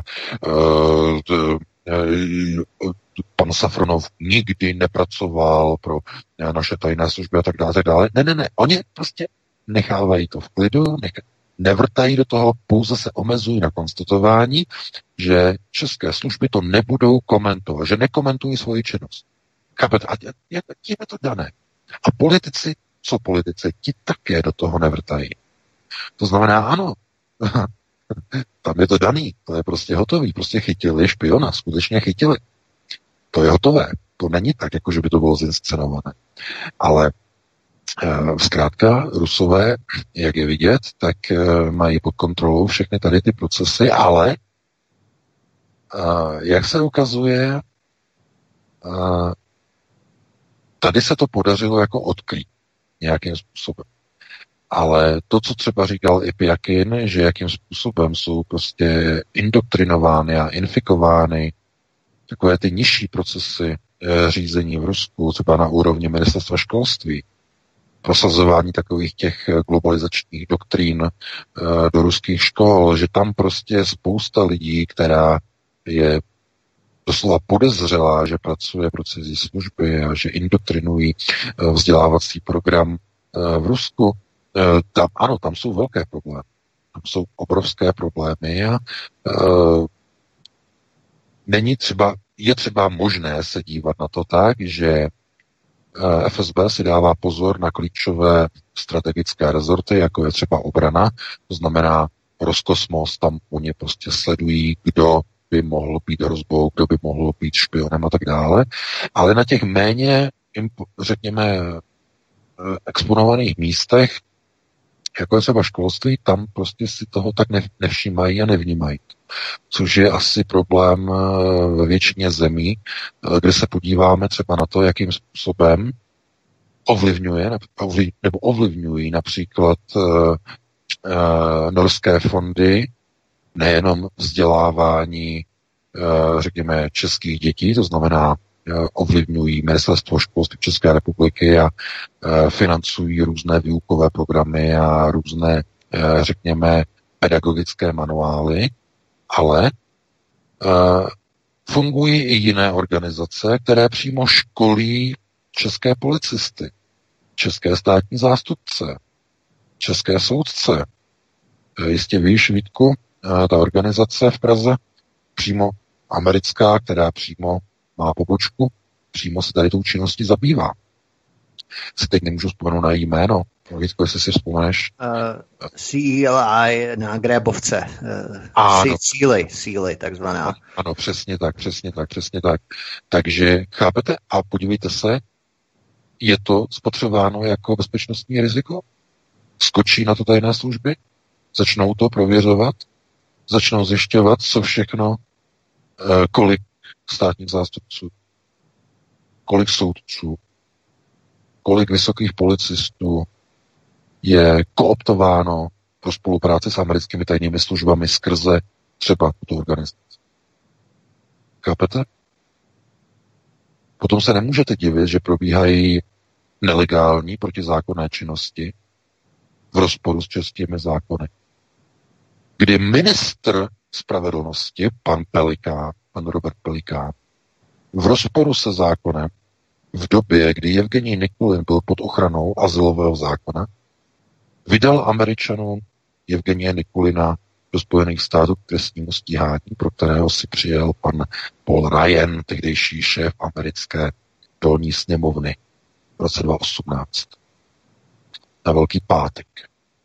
A soud potom po roce, potom na jaře, myslím, 2019 rozhodl, že Robert Pelikán porušil zákon, když vydal Jevgenije Nikulina v té době v ochranném azylovém řízení, které nebylo ukončeno, vydal ho do Spojených států, že porušil zákon. Chápete? Ministr spravedlnosti poruší zákon. A dělo se něco? Řešilo se něco? Nic. Ticho popěšeně, zameteno pod koberec, šluz. Nic. To je proces naprosté destrukce státu. No a po 30 letech se nemůžete ničemu divit, protože tak je to nastavené. To znamená, jestliže cizí neziskovky, které jsou napojeny na tajné služby, školí státní zástupce, školí policisty, školí, já nevím, přímo i politiky, všechny soudce, kteří by měli být nezávislí, takzvaně jim dávají na lejvárnu, tak je potom jasné, že se nemůžeme divit tomu, že třeba i ministr spravedlnosti poruší zákon ve věci lidských práv, ve věci zákona, ve věci tedy vydání Jevgenije Nikulina v rozporu se zákonem. Takže znovu, tyhle ty věci a souvislosti, které vlastně z tohoto vyplývají, tak jsou jenom v podstatě jakoby ukázkou toho, že tajné služby mají obrovskou moc a disponují obrovskou mocí. A i v tom Rusku vlastně se ukazuje, že uniká pozornosti tajných služeb něco, co by mělo být v podstatě priorit. To znamená vliv na vzdělávání a vliv na školství ze strany cizích tajných služeb. Tohle to je, já myslím si, velice zásadní, je to klíčové a vidíte, že když dojde k odhalení v podstatě špiona, který pracuje v žoldu českých tajných služeb, tak nikdo si k tomu nechce vyjadřovat. Je to jakoby přecházeno takovým nějakým zvláštním prostě mlčením a nikdo prostě nechce do toho vrtat. No ano, samozřejmě, protože ten účel byl naprosto jasný. Dostat se k informacím o raketovém komplexu Ankara. Mimochodem FSB to uvádí vlastně i v té obžalobě, že byly projeveny zájmy ze strany pana Safronova o raketový systém Ankara. No a to je ano, to je přesně to, co oni mají zájem, Američan. A je to odporné v tom smyslu, že tu práci dělají za Američany české tajné služby. Tomu musí být učiněna přítrž. Zvolením správných kádrů, vlasteneckých kádrů. To znamená vláda gojů, ne vláda čepců a zástupů. Bude velice těžké. Budou přitom umírat lidé. Ani když nebudou moci ani tak lidi budou umírat. Nehody, infarkty, přestaly fungovat brzdy, utržený výtah a další věci, které oni dělají, když se někoho nemůžou zbavit, když je moc vytrvalej, nenechá se koupit, nenechá se podplatit. Takže to jsou prostě jenom příklady toho, jakým způsobem na alternativě vzniká určité ohrožení a určité hrozby, jenom za to, jenom kvůli tomu, o čem mluvíme, o čem tady v podstatě se snažíme otvírat obzory, aby lidé pochopili vlastně, v jakém prostoru, v jakém prostředí žijou po 30 letech takzvané sametové revoluce. Takže takhle bych to ukončil. Dáme si ještě jedno téma, máme 20:53, tak ještě možná stihneme jedno. Ještě stihneme jedno, možná lehce pár minut přetáhneme, ale myslím, že to téma by nemuselo být tak rozsáhlé. Německý ministr zahraničí v Bundestagu odpověděl poslanci českého původu za AfD, že Evropská unie bude v době německého předsednictví procesovat zavedení mandatorního celoevropského přerozdělování krimigrantů, a to i na vzdory odporu zemí skupiny V4. Česká televize výrok Heiko Maase odmítla zařadit do vysílání a do zpravodajství. Věc by mohla prošetřit nová rada České televize a zjistit, proč Dvořákova vysílačka neplní zákonem stanovenou roli nezávislého veřejnoprávního média. Berlín chystá násilné rozmísťování krimigrantů po celé Evropské unii. Evropské dotace se stanou hlavním rukojmím. Nebudou krimigranti, nebudou dotace. Máme to tady natvrdo, opět a znovu se potvrzuje, že žvanění o nějaké reformě Evropské unie zevnitř je jenom opravdu trapná šaškárna před eurovolbami, kdy po eurovolbách zase oprášíme tu starou známou klasickou vlasteneckou, rádoby vlasteneckou strunu na oko Chexitu, ale žádná z parlamentních stran to v podstatě nikdy nemyslel vážně v rámci vystoupení z Evropské unie. A tady se to v podstatě potvrzuje, že jediná možnost je prostě ven. Ano, tak samozřejmě. Znovu, já jenom chci upozornit na jednu zásadní věc. Tady se opravdu diametrálně jako si rozcházíme ve všech možných směrech a smyslech třeba s tím, co navrhuje třeba vedení SPD, nebo co navrhuje Tomio Okamura, referendum a vystoupení z NATO, referendum a vystoupení z EU, V téhleté chvíli, pokud by bylo referendum o vystoupení z EU, tak nikdy se z EU nevystoupí, dámy a pánové. To je dané. A proč je to dané? No, protože už je to součástí procesu dlouhodobého objektivního procesu přebudování nové populace v České republice, která už je úplně jiná, než byla třeba před 20 nebo před 30 lety. Dnes, kdyby bylo nějaké referendum o vystoupení z EU, tak 51% pro vystoupení se zkrátka nenajde. Můžete se postavit na hlavu, nenajde. A samozřejmě, že teď by se muselo říct, jestli tedy vystupovat tedy bez nějakého referenda, nějak prostě natvrdo, prostě nějakým mandatorním rozhodnutím vlády, případně poslanecké sněmovny, což by asi bylo nutné, to znamená v rámci, řekněme, sněmovního cyklu, ale jak by mohlo být toto realizováno, když ani v té poslanecké sněmovně by se proto ty hlasy nenašly. Chápete? To znamená, ta snaha proti evropských, řekněme, nálad, takzvané antievropské nálady, to je otázka, řekněme, lidí nějakých zhruba 20-25%. A znovu, zase můžeme říkat až 30% lidí. kteří by řekli, nechceme v EU, ale teď zase kolik lidí by přišlo k těm volbám.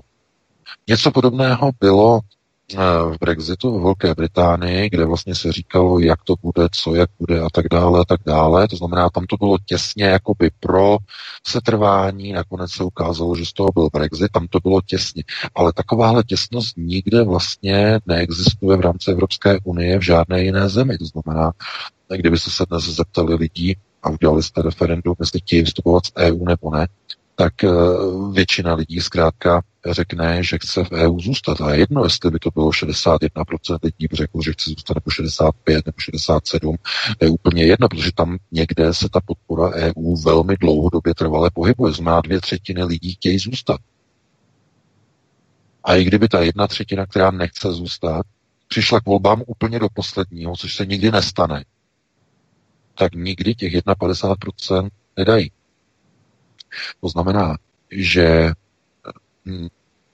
to členství v Evropské unii je do značné míry v téhleté chvíli možno brát už jako za jednosměrný a pokud se něco ve společnosti nestane, tak i nezvratný proces.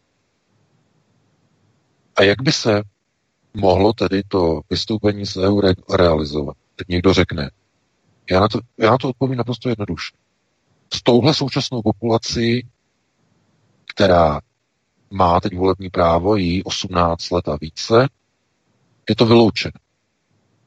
Protože tato populace byla vychována, řekněme, v onom étosu obdivování Evropské unie a jejich 4 hodnot volného pohybu osob, zboží, kapitálu a služeb.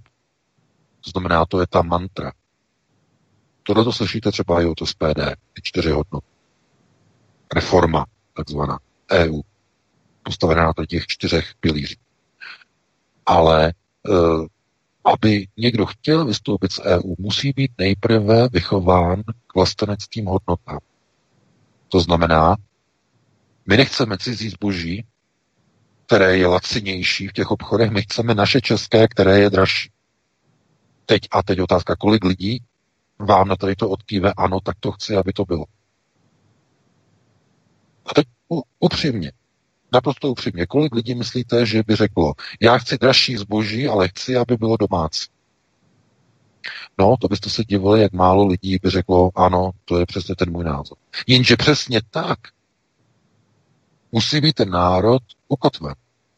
Protože si musí uvědomit, že to zboží, které je dováženo, tak je v podstatě vykoupeno ztrátou svobody a integrity a ztrátou suverenity národa, hranic, jeho vlastní kultury. A je to platba za to, že když tedy laciné nakupování, laciné zboží z dovozu, tak povinnost migrace. Proto Heiko Maas to říkal jasně. Globální evropské společenství není jenom o benefitech, je to i o povinnostech. A jednou z povinností členů EU je přerozdělování migrantů. Rovná se islamizace evropského životního prostoru. Tvrdá, brutální islamizace. Multikulty. Černoši, kteří budou vládnout, kteří budou utlačovat bílou menšinu, která brzy se stane menšinou už ve Spojených státech. Jsem zrovna četl článek. Takže takhle je to nastaveno. To je Kalergiho doktrína velkého tavícího mixu, velkého tavícího kotle. To je onen proces, ten obraz kapitoly 6, to znamená bílý muž klečící před černým králem, kterému hoří hlava. Hoří mu hlava, místo vlasů má plameny, má rudé oči jako ďábel a rty má tlusté jako černoch z Namíbie. No, je to ten obraz onoho pála a národy těch popelavých gojů mu leží vlastně u nohou a ti, kteří jsou od něho dál, tak jsou spáleni de facto tím žárem slunce, které vlastně opaluje jejich těla a oni s otevřenými ústy a očima vlastně hledí k nebi, které nemá už atmosféru. Ta projekce je opravdu hnusná, je to i cítit, cítíte přímo v nosu ty pachy spáleného lidského masa. No, jak říkám, tohle to jsou věci, které v rámci tady těch projektorů. Oni někdy pouští malým dětem v rámci Bohemian Grove. Oni potom zešílí z toho, jako Greta Thunberg, a ztratí z toho rozum a tak dále, tak dále. To jsou, nemůžete nahlížet do králičí nory, když na to nemáte nervy, nemáte na to žaludek. To znamená projekce. A tohleto potom de facto se kopíruje do procesů, které vidíte v ulicích. Co vidíte v Americe? No najednou černoši tam jsou ti, kteří vládnou těm bílým, ne? To znamená, ten černý vladař má pod sebou ty bílé. Ti bílí dokonce se ho zastávají, dokonce tam demonstrují za jeho zájmy, za jeho práva. Kde se to bere? Kde se to najednou jako vzalo v tom bílém člověku? No, ano, je to proces degenerace, navíc ukotvený a umocněný na první prioritě výchovy. To znamená podporou multikulty a podporou inkluze v myšlení a v podvědomí nové civilizace. To znamená těch dětí, které vycházejí z těch škol, které jsou globalizované všemi těmi Soroši, všemi těmi Open Society. Už posledních 30 let. Furt. Pořád. Proto, jak říkám, tohle už je do značné míry jakoby nějaké jenom konstatování určitých jakoby faktů a statistických pohledů, které jakoby měly nějakým způsobem někomu něco říct, že jsme už v nějaké situaci, která jako je dostatečně špatná, aby jsme řekli, tady už to skončí. A ono to tak není. Protože to velký špatný může být ještě větší a horší. Kdybych to měl přerovnat. No a znovu, to znamená, ta změna je možná pouze v případě, že vyroste nová generace, která bude vychována úplně jinak. Jedině tak je možné, jedině pod tou podmínkou je možné vystoupit z Evropské unie. Jedině tak, že bude nová generace. Druhá možnost, jak vystoupit, je samozřejmě násilně, státním převratem. Někde vypukne státní převrat, řekne se, rušíme ústavu, rušíme nejvyšší soud, rušíme ústavní soud, rozpouštíme parlament a tak dále. Nějaká vojenská chunta řekne tak a my tím vystupujeme zároveň z EU a tak dále, tak dále. To znamená, to je ta možnost, která je násilná, ale pokud budeme mluvit o té možnosti, řekněme, lidové, plebiscitní, to, co jako chce národ, tak tam v současné době není prostor pro vystupování z EU, protože většina lidí pro to vystoupení ruku zkrátka nezvedne. To je realita. A můžete lidem lhát nahoru dolů a říkat, my budeme vystupovat z EU, budeme prosazovat referendum. Oni vám to referendum z EU klidně schválí, když budou chtít. Klidně. Ale nic se nezmění. Pouze se v podstatě jakoby umožní ukázat, je tady třeba nějakých 40% lidí, kteří třeba mají problém být v EU. A bude to třeba 60-40. Třeba i na krásně, když se to podaří. A výsledek bude takový, že prostě nic se nezmění. Protože vidíte to ve školách, vidíte to na hlasování peněženkami lidí v obchodech, v krámech. Vidíte to v Kauflandech, vidíte to v Lidlech, vidíte to v Globusech, vidíte to v těch Teskách a v dalších hypermarketových a supermarketových řetězcích. Vidíte, že tam lidé hlasují peněženkou. A že to první, co zmizí, je to, co je na akci. To globální, to zlevněné, to nejlevnější, je to okamžitě hned pryč, plné nákupní vozíky. Tohle všechno šluz. V národně ukotveném státě nic takového by nebylo. Žádné slevové akce, nic. Konec. Protože ta národní ekonomika by nedokázala tu slevu poskytnout. Ta národní ekonomika by musela totiž dát lidem práci a zaplatit jim tu práci. Aby měli důstojně zaplacenou práci. A proto to zboží nemůže být levnější a nemůže být nikdy ani zlevněné. Tohle spousta lidí si neuvědomuje, jak funguje elementární ekonomika. V globalizaci je možné subvencovat procesy na ekonomické rovině tím, že dochází de facto k nasunování zboží, které je možné lacině prodávat za nižší než místně příslušné výrobní náklady díky tomu, že to zboží je z daleké ciziny, kde někdo je ochotný pracovat ještě za nižší platy a nižší nákladové výrobní vstupy, než ten nejlevnější výrobce potravin, třeba když mluví o potravinách v České republice nebo na Slovensku, nebo v Polsku, nebo někde jinde. Třeba o polovinu nižší, kterému ani ten polský zemědělec nedokáže konkurovat.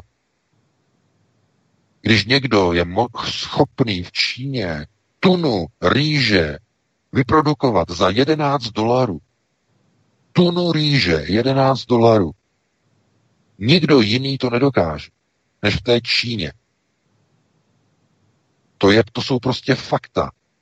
Na slevě, na akci, dokonce na burze, na komoditní burze, rýže, na akci, když opravdu je třeba vyšší úroda, tak se prodává tuna za $2.90.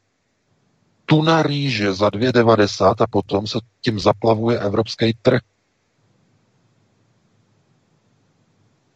V okamžiku, kdyby skončila globalizace, tohle skončí. Pytel rýže bude za 2,000–3,000 korun. V cukuletu. A tohleto, když potom vysvětlíte lidem, tak jsou v šoku a na nějaké vystupování z EU okamžitě zapomene. Protože by tu svobodu nedokázali ufinancovat. Ten národní stát. To je tragédie. Z ekonomického hlediska. A my tady o tom mluvíme naprosto otevřeně. Politici vám o tom neřeknou. O těchto souvislostech. Myslím ti národní politici, kteří by měli. Takže jakým způsobem by to šlo realizovat návrat k národnímu státu? No my, když jsme to probírali s kolegy, tak jsme došli k názoru, že jediná možnost by byla v podobě nějakého obnovení centrálně plánované ekonomiky, dámy a pánové. A do toho se nikomu z nás nechce. Takže nemyslete si, že prosazování národních tezí je vůbec nějaká procházka růžovým sedem, pokud to myslíte skutečně vážně se všemi dalšími kroky, které k těm následným vlasteneckým tezím jsou příslušné. Jakým způsobem ten národ potom uživit? Jak dát lidem práci, aby si to mohli dovolit a koupit, když je to národně vyrobené a není to globalizované? Aby měli tu širokou nabídku jako v globalizaci, což zjevně a zřejmě ani mít nikdy nebudou. Jak provést, řekněme, onu restrukturalizaci tak, aby národní ekonomické subjekty nebyly v roli těch otloukánků a aby dokázali třeba ta družstva si na sebe vydělat. Nebo ti zemědělci samostatní si dokázali na sebe vydělat, kromě, když teda zrušíme tu řepku, která zaplavuje a likviduje pole, tak to, co tam oni budou vyrábět, tak aby zkrátka si to koupili lidé, aby národ byl tedy samostatně ekonomicky soběstačný, aby lidé prostě měli práci a mohli si to dovolit. No a ono se ukazuje, že by to vyžadovalo velké oběti a vyžadovalo by to i velké ekonomické, makroekonomické změny v celé populaci. Včetně změny spotřebitelského chování. A teď mluvím naprosto otevřeně o tom hovořím. Aby si někdo nemyslel, že prosazování vlastenectví je jenom samý velký dobrý. Tam jsou věci, které vyžadují spolupráci velkých ekonomických odborníků na přípravě, řekněme, národohospodářského plánu pro vlasteneckou republiku a i opravdu velcí odborníci, kteří se na to dívají, tak říkají, že globalizace v podstatě, když je nastavená dobře, tak je nevyhnutelná. Když je jenom lehce nastavená špatně, vede ke genocidě národu. Tak malý rozdíl je mezi pozitivním přínosem globalizace a tím naprosto likvidačním. Tak malý, to je milimetrová vzdálenost mezi tím, kdy globalizace je přínosem a kdy už je likvidační pro národní zájem. Takže takhle bychom o tom mohli mluvit poměrně dlouho. Máme 21:11. Já myslím, že to tedy ukončíme, to naše povídání v prvních 2 hodinách. Dali bychom si nějakých 5 minut kratší přestávku a potom bychom se pustili do dalších, nebo ne do dalších, ale do telefonických dotazů našich posluchačů. Co říkáš, Vítku? Určitě, VK, uděláme to tak, Martine, dáme si kratší pauzu, jo, tak jednu písničku, nějaký jingle, tam kopni a půjdeme potom do posluchačů. Nezapomeňte se prosím přihlásit k odběru tohoto kanálu Svobodného vysílače, abyste nic nezmeškali. youtube.com/c/Radio SV Studio Tapin Radio. Dejte si prosím odebírat tento kanál kliknutím na červenou ikonku v horní pravé části obrazovky s nápisem odebírat a zaškrtněte také symbol zvonečku, abyste byli informovaní o nahrání každého nového pořadu. Tím také nepřijdete o čerstvé premiéry a rozmanité kauzy, které můžete dále sdílet na sociálních sítích. Já bych měl 2 dotazy. Neposlouchal jsem od začátku, tak se když tak omlouvám. První dotaz je, jaký má pan VK názor na vystoupení Dana Landy s Lufanánkem na Vyšehradě, který oni proklamovali jako striktně apolitický, přestože se tam vymezili proti globalizaci. První dotaz. A druhý dotaz, jak se mu jeví snaha Primuly a spol naočkovat zdání, že se blíží druhá vlna a že bude muset být po povinné očkování propagace e-roušky a tak dále. Děkuji, budu poslouchat. Taky zdravíme do Prahy. Ahoj. Taky zdravíme. No, tak. Děkuji dotazy. Tak první dotaz je, že jsem neviděl to jejich vystoupení, pana Landy a pana Loufanánka.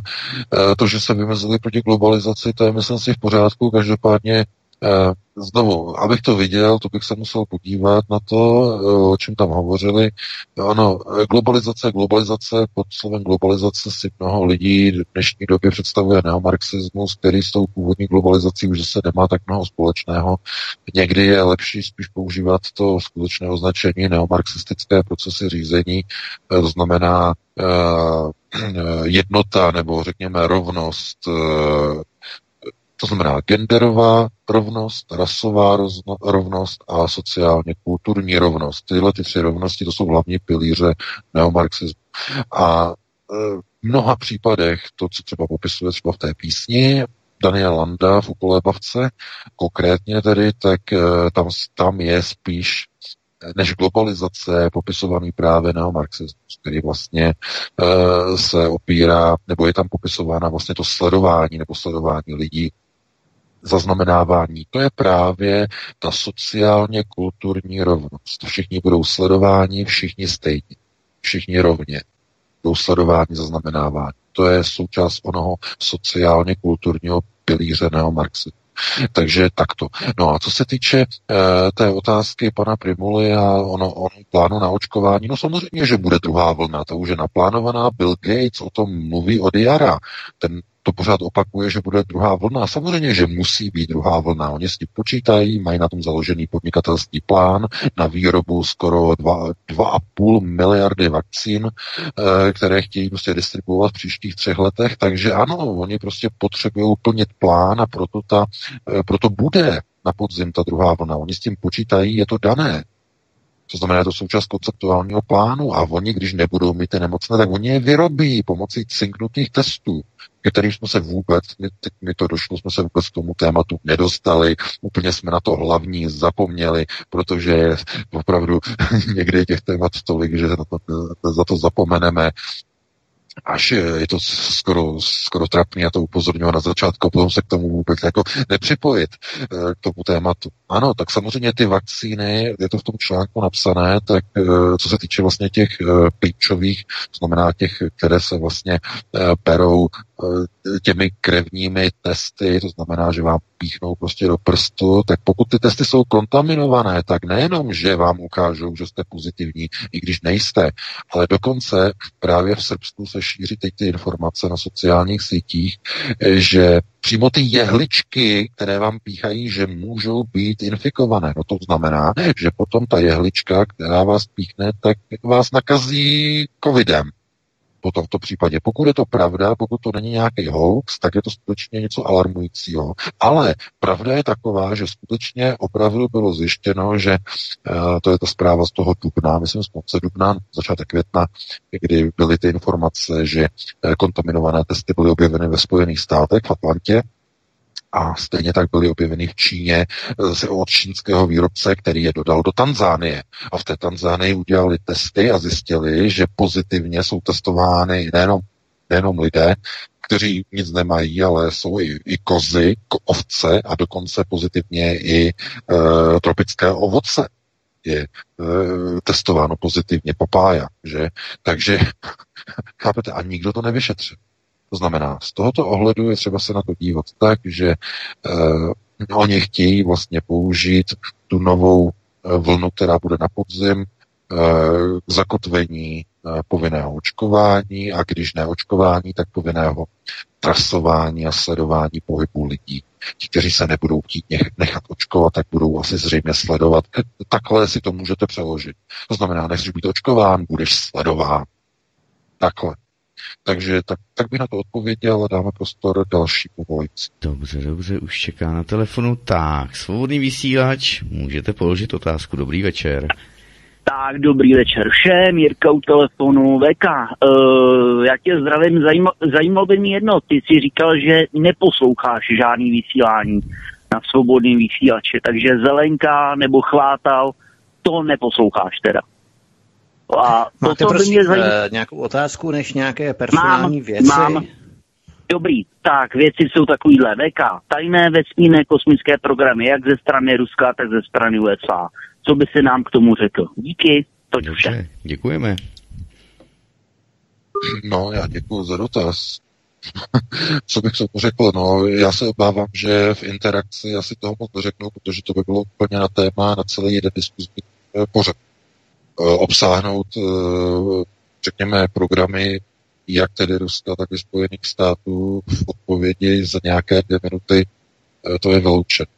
Teda ten pořad by měl být asi spíš jenom o nějakých třeba jakoby otázkách, nebo myslím si o otázkách, které jsou třeba zodpověditelné v nějakém krátkém časovém horizontu, to znamená na nějakou událost,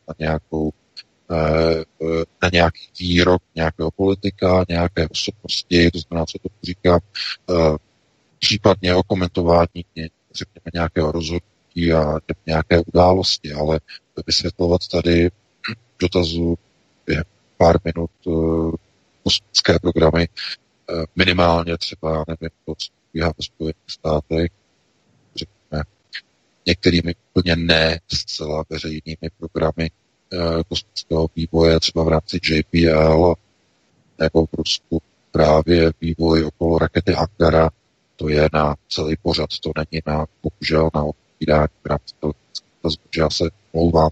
Na to bychom prostě nestihli. Dobře. Tak máme už další hovor. Studio Kadaň, svobodný vysílač, dobrý večer, můžete položit dotaz. No, dobrý večer, tady Lenka. Já bych se chtěla, pane VK, zeptat, jak je to s těma migrantama, který by eventuálně nám Evropská unie chtěla sem vnutit za předsednictví Německa. Byly by to legální nebo ilegální? Asi víte, na co narážím, protože jedině SPD tvrdí, že bude bojovat proti migraci, a to ilegální migraci. Tak jsem se chtěla zeptat, jestli tyhle ty jako budou braný jako ilegální nebo legální, protože někdo říká, že je prvořadá legislativa z Bruselu. To znamená, že se budou moci ty migranti třeba odvolávat na bruselský zákony. Ale zase někdo říká, že dokud my neimplementujeme třeba ty pakty do našeho právního řádu, takže platíte náš právní řád, který je takový jako protimigrančtější. Tak jestli byste mi na to mohl nějak odpovědět. Jestli to, byste to pochopil, o co mi jde. Pochopil. Tak to děkuju. Dobře, děkujeme. No, děkuju za dotaz. No, odpověď na to je naprosto jasná. No, samozřejmě, že všichni migranti, kteří budou přerozděleni v rámci migračního procesu, tak budou migranti naprosto legální, žádní jiní to nebudou. Navíc, pozor, onen pakt, globální kompakt OSN jasně řekl a byl schválen a byl ukotven, že nic jako nelegální migrace neexistuje. Veškerá migrace je lidským právem. To znamená, to je schváleno v rámci globálního kompaktu OSN.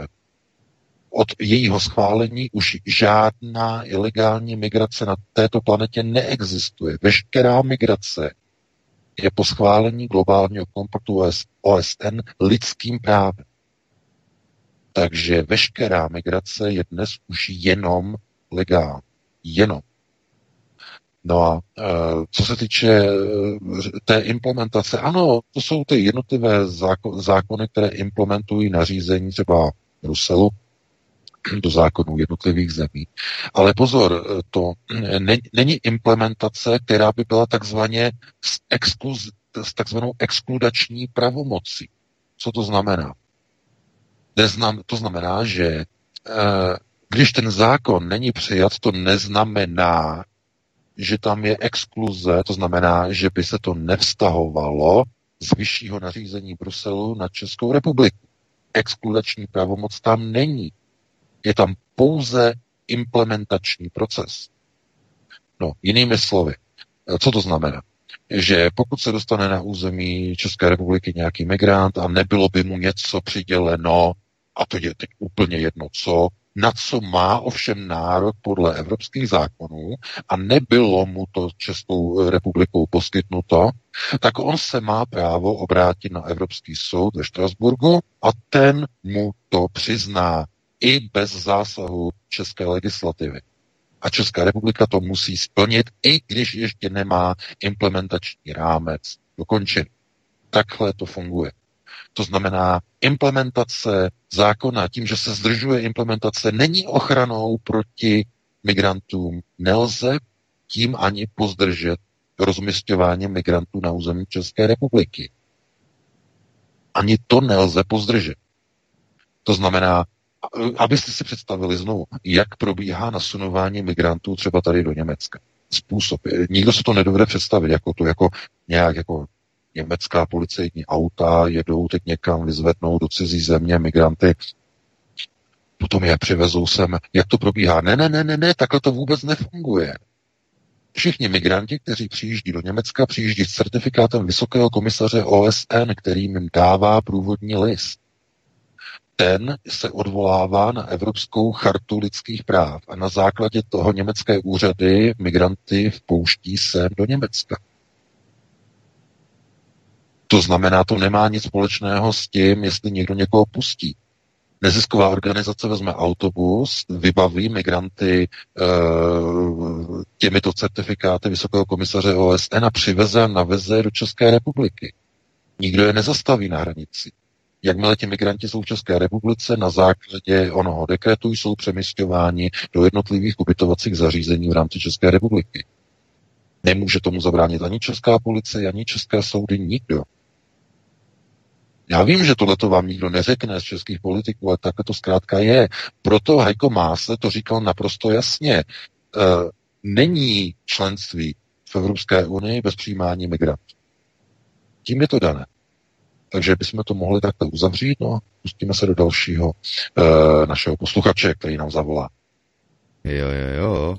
Tak, já už ho připínám. Teď do vysílání. Tak, Svobodný vysílač, dobrý večer. Haló. Dobrý večer. Dobrý. Opět, tak. Chci se zeptat pana Véka na jednu věc.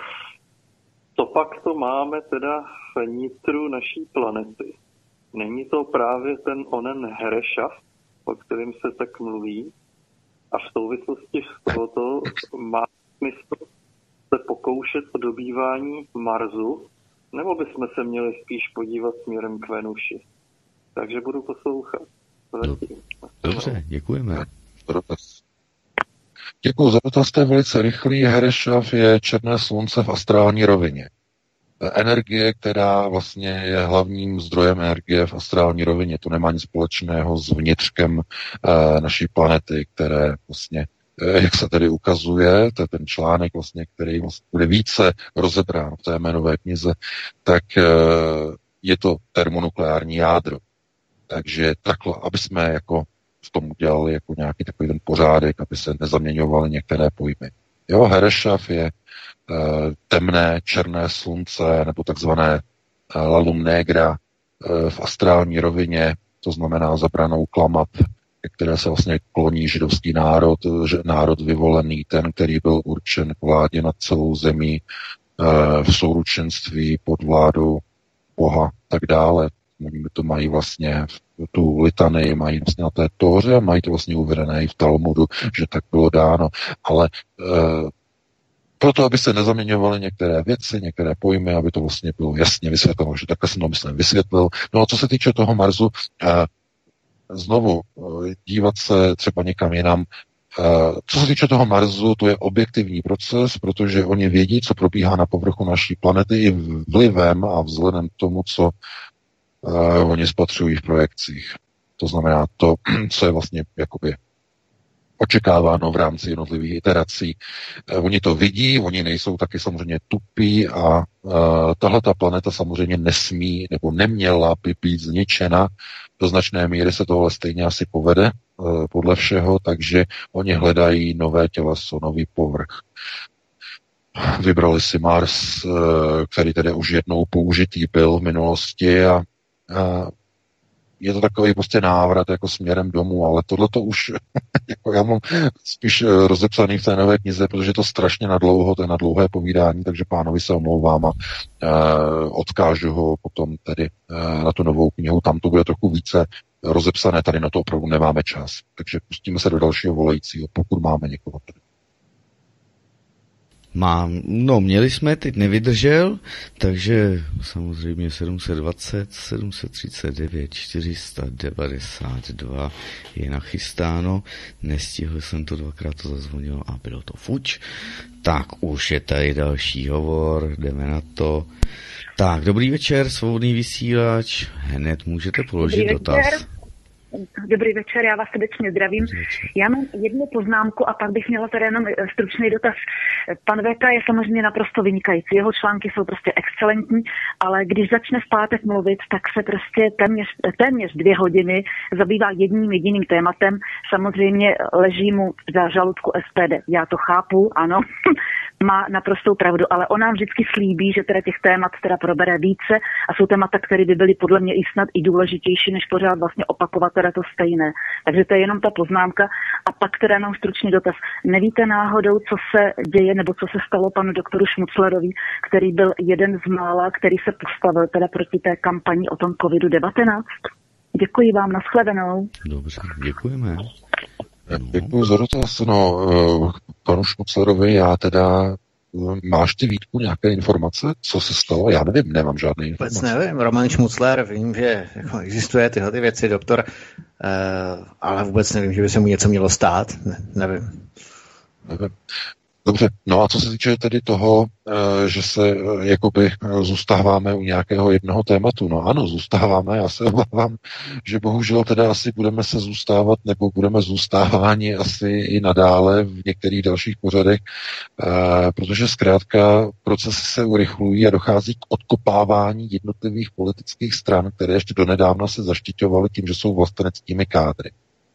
Ty materiály, kterými disponujeme v redakci, a to je těžké potom. Chápete? Jenom zlomek toho, víš, Vítku, že jenom zlomek toho, kdyby věděli voliči SPD, v životě už nejdou k volbám. V životě. A naším úkolem, já si myslím, je nebejt prostě v té role těch rozkopávačů, těch pomníků, ale spíš v roli, řekněme, lidí, kteří vysvětlují, aby lidé chyby už nedělali. Myslím si, že asi ten správnější postup. Jinak je možné vyhodit do povětří úplně všechno, samozřejmě. To takové ty kazy světy, kteří chtějí úplně prostě všechno jako zničit a zapálit prostě všechno. Takže je to možné, ale je daleko lepší, myslím si, upozorňovat na to, co se děje, jaké procesy by neměly být v podstatě podnikány a především, kdo za nima stojí. To je třeba opakovat neustále, pořád dokola, protože mnoho lidí skončí náš pořad a hned prostě dostáváme dopisy, kde se lidé ptají zase na ty jasné a samé otázky, které byly mnohokrát zodpovězeny a pořád tomu neporozuměli a pořád to nepochopili a pořád nevidí, že není to o tom, jestli politik je volen, ale je to o tom, jestli ten politik, když je zvolen, jestli se zastává zájmu jednotlivých gojů, to znamená gojského národa, a nebo jestli plní jinou objednávku pod rytem nebo pod svatem. Víte, tohleto je to asi ten základ, to znamená to zásadní, a když třeba probírání nějakých témat potom přeskočíme a nedostaneme se třeba k tomu očkování, což mě velice mrzí samozřejmě, tak je to potom smutný, je to potom škoda, ale já myslím, že zkrátka k tomu se občas někdy, co se stává, myslím si, v lepších rodinách, že prostě nějaké téma, prostě tak se k tomu můžeme dostat třeba příště. Já myslím, že bude stejně. Ještě před náma ještě pandemie, ještě jedna vlna, takže covidových témat ještě bude spousta, takže určitě se dočkáte. Určitý podíl viny na tom nesu samozřejmě i já, protože nepřeruším, ale mně to prostě nejde přerušit jenom tak, skočit do řeči, protože když VK prezentuješ nějakou rozvětvenou myšlenku, tak to jenom tak jako rozkopnout, to mi dost dobře nejde, ani si myslím, že posluchači by za to i my vyčinili, takže to já nedělám, tak holt prostě to nechám na tebe, když s tím tématem se vypořádáš.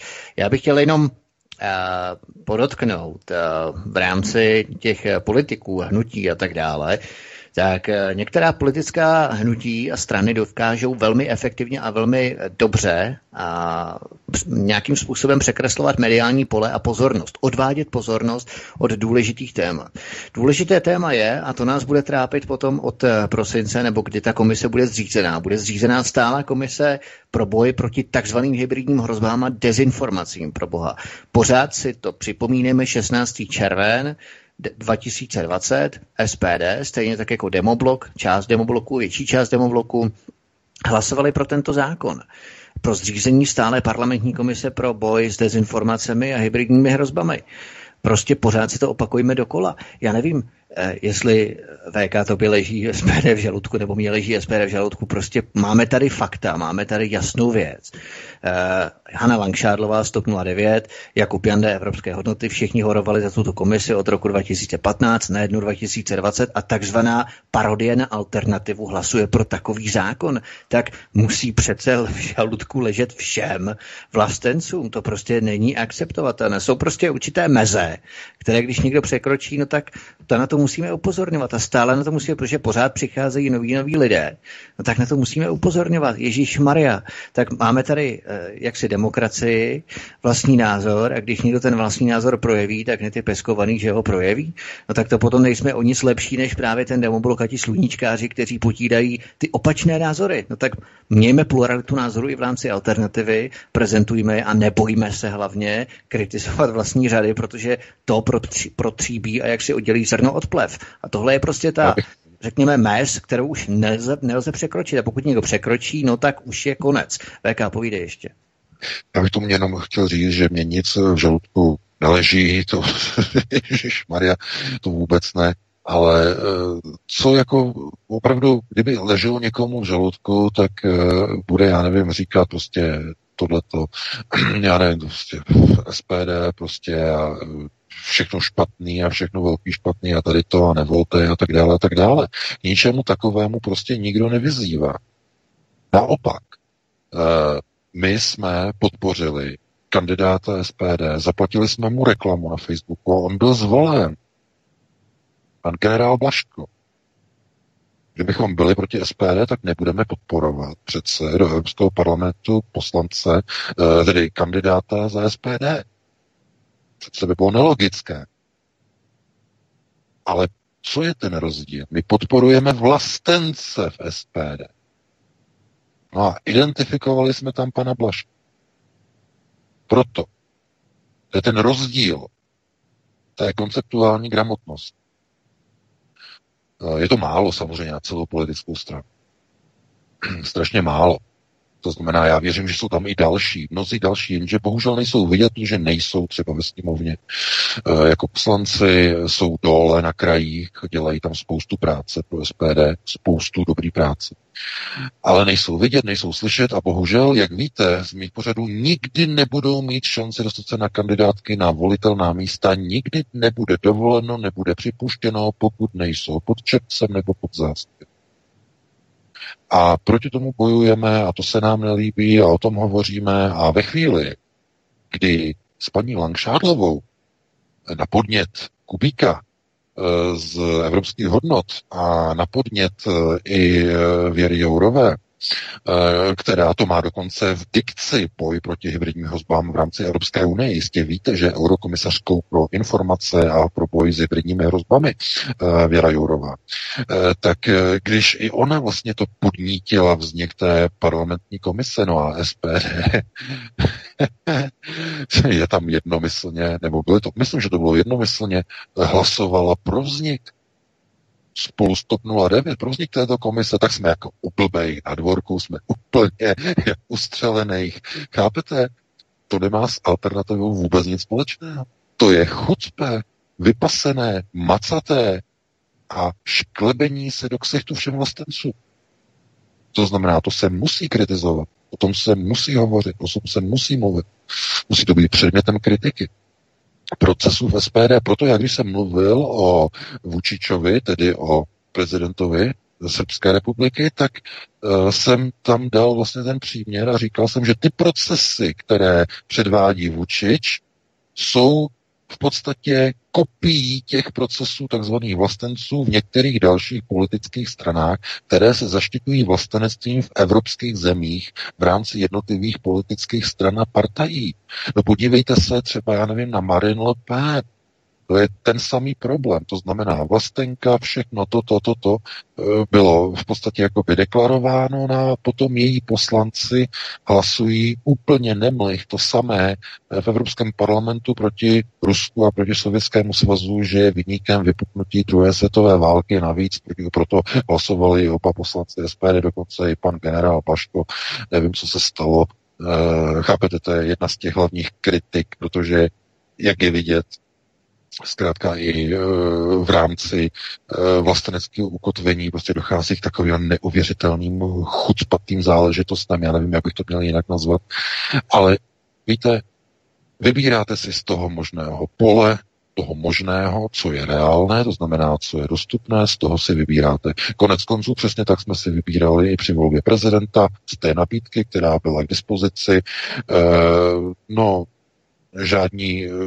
žádná hitparáda to nebyla, to si přiznejme, tak v rámci možností byl Miloš Zeman 1000krát lepší než ta alternativa v podobě pana Drahoše, ale nebylo to něco, co by prostě bylo volbou toho největšího šampiona, který to všechno strhá.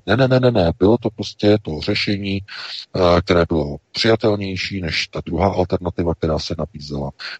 A já si myslím, že tohleto je asi problém mnoha lidí, kteří budou volit tak, jak budou volit, to znamená menší zlo, aby se nedostalo ještě nějaký větší, horší zlo.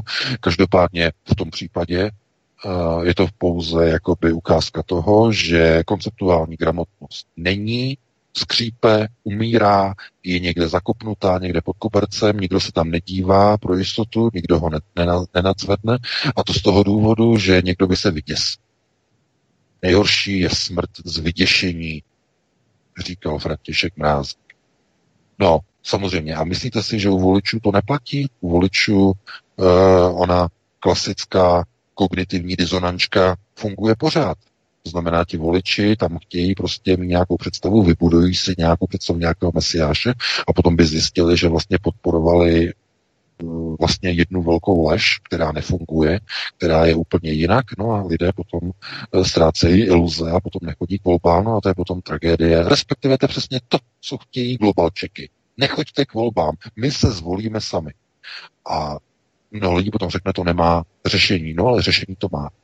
Řešení to má skrze první prioritu výchovu nové populace z rodinného kruhu. A je to proces na dlouhou trať.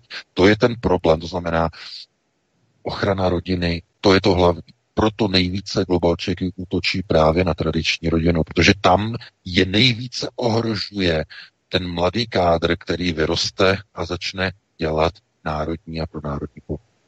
Takže pustíme se do dalšího volajícího, pokud nám zavolá. No, zavolá, už je na drátě skoro 10 minut. Tak, svobodný vysílač, dobrý večer. Můžete. Dobrý večer. Já se chci zeptat, v rámci koronaviru v Rusku jsem někdy zaznamenal před pár týdny, že v Rusku byli vyskočeni nebo vyhozeni z okna nějací lékaři. Já nemám televizi, takže nevím, co k tomu říkal mainstream. Viděl jsem někdy nějaký titulky jenom, jestli to může VK nějak komentovat, o co šlo, jestli se to vyšetřilo, nebo jestli to byla nějaká blamáž jenom. Děkuju, nashanou. Dobře, děkujeme. No, já děkuju za dotaz, a to jsem nezaregistroval. Vítku, ty jsi zaregistroval? Dva doktory, co vyskočili? Ne, vůbec. Já teď dělám komunální krajskou politiku v rámci rozhovoru, takže vůbec ty zahraniční už jdou mimo mě teď. A Martin, a ty jsi zaregistroval? Ne, taky ne. Taky no, tak bohužel, nezaregistroval jsem, nevím, bohužel teda. No, takže na to jako ani nemůžu odpovědět. Takže bychom asi dali prostě k dalšímu volajícímu, pokud máme. Mm. Máme? Nemáme, ještě ne. Nemáme. Já bych možná ještě zopakoval, vyplnil bych to šedé vákuum, které právě teď vzniká. Třeba Maďarsko, protože tam asi nikdo nemůže pochybovat o tom, jakým způsobem je orientováno ve směru k Evropské unii. Oni mají velkou zkušenost s Georgem Sorosem, protože ten právě z Maďarska pochází ze Středoevropskou univerzitu a tak dále. A v Maďarsku se o víkendu 1. a 2. října 2016 uskutečnilo referendum o přijímání uprchlíků. Proti kvótám, já to jenom dokončím, už máme telefon, proti těm kvótám se vyslovilo 98,32% občanů, což je přes 3 miliony lidí, ale i přesto bylo to referendum prohlášené za neplatné, protože se zúčastnilo méně než 50% voličů, tam bylo kvórum těch 50%, přesně 43,91% voličů se tam zúčastnilo. To znamená, že ani 50%, i když oni mají velkou zkušenost s migrací, velkou zkušenost velmi negativní, tak i tak tam prostě neudělali těch 50%. A to je právě i to, že tady v České republice to tuplem nemůže jít. Přesně to, co si VK říkal v tom předchozím vstupu. Já to jenom, aby jsme pustili volajícího, je to přesně tak, protože pokud někdo chce měnit volební procesy, musí změnit rodinu. Výchovu v rodině. Výchovu nového voliče v rodině. To je to tajemství, které se vyučuje v rámci kabaly.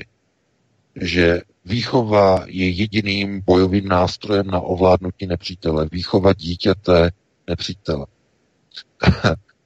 Oni to mají dobře zpracovat. Dokonale. Proto všude, kde vypuknou státní převraty, kde dojde ke zhroucení vlivu systému řízení, dámy a pánové, jenom velice rychle, první věc, která nastane, víte, co nastane?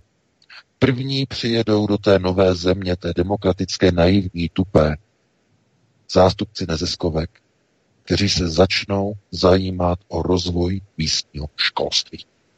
Přesně jako v roce 90, když přijel George Soros z Open Society a sedli si s tehdejším novým kooptovaným ministrem školství o podpoře českého školství.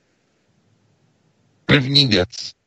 Ukotvení výchovných procesů na první prioritě k přeprogramování mládeže nepřítele. Všude ve všech zemích. Všude. Zatímco davy se opíjí, já nevím, nabitou svobodou, v zákulisí se už řadí neziskovky a zákony o neziskovém sektoru, vliv na školství, podpora školství, grantové tituly pro vysoké školy, aby vychovávali nové genderové odbornice, nové odborníky na globalizaci a tak dále. To znamená, aby nikdo nemohl sahat na vysoké školy, aby střední školy, aby základní školy byly indoktrinované hned od dne nula. Hned od okamžiku, kdy padne předchozí režim, v tom okamžiku už jsou nastoupeny zahraniční globálčiky, kteří se snaží ovlivnit výchovu nového člověka, v té době ještě malého, nezletilého člověka v dané zemi. To je důležité a takhle, myslím si, že to je jasné a dáme prostě dalším volajícím. Doufám, že máme někoho. Máme, hned ho přidám. Tak, Svobodný vysílač, dobrý večer. Tak, dobrý večer, tady ještě jednou Karel a chtěl bych se zeptat tentokrát ke koronaviru. Zaprvé teď čtu, že ve Francii se začala prudce zvedat nemocnost dětí pod 15 let, což je velmi neobvyklý, takže To je jedna věc, jak se to pan VK vysvětluje. A druhá věc, teda ten nárůst v USA, ten je docela razantní a samozřejmě je otázka, jak moc je to fejknutí nebo není, ale zejména to, co se tady děje v té Evropě. Takže jsem slyšel, že Maďaři snad uvažují o tom, že uzavřeli hranice. Takže budu poslouchat, tak tím asi mnou. Dobře, děkujeme. Já děkuju za dotaz. Ano, tyhle ty informace začínají prohublávat, že najednou děti začínají být infikovány a zřejmě se dostává nějaký modifikovaný virus do atmosféry, který naopak se zaměřuje na děti. Chápete? No ano, samozřejmě, protože když se podíváte na ty záběry z těch letadel, to znamená, jak jsme dostali do redakce, reakci tedy od pána, který vlastně se zabývá meteorologií a zabývá se i mimochodem paraglidingem. Mám široké znalosti o vzestupných proudech a o tom, jak dochází vlastně ke vzdušné výměně, velice podrobně popisoval. Jsou na to dokonce ve školách se to učí, jak to vlastně funguje.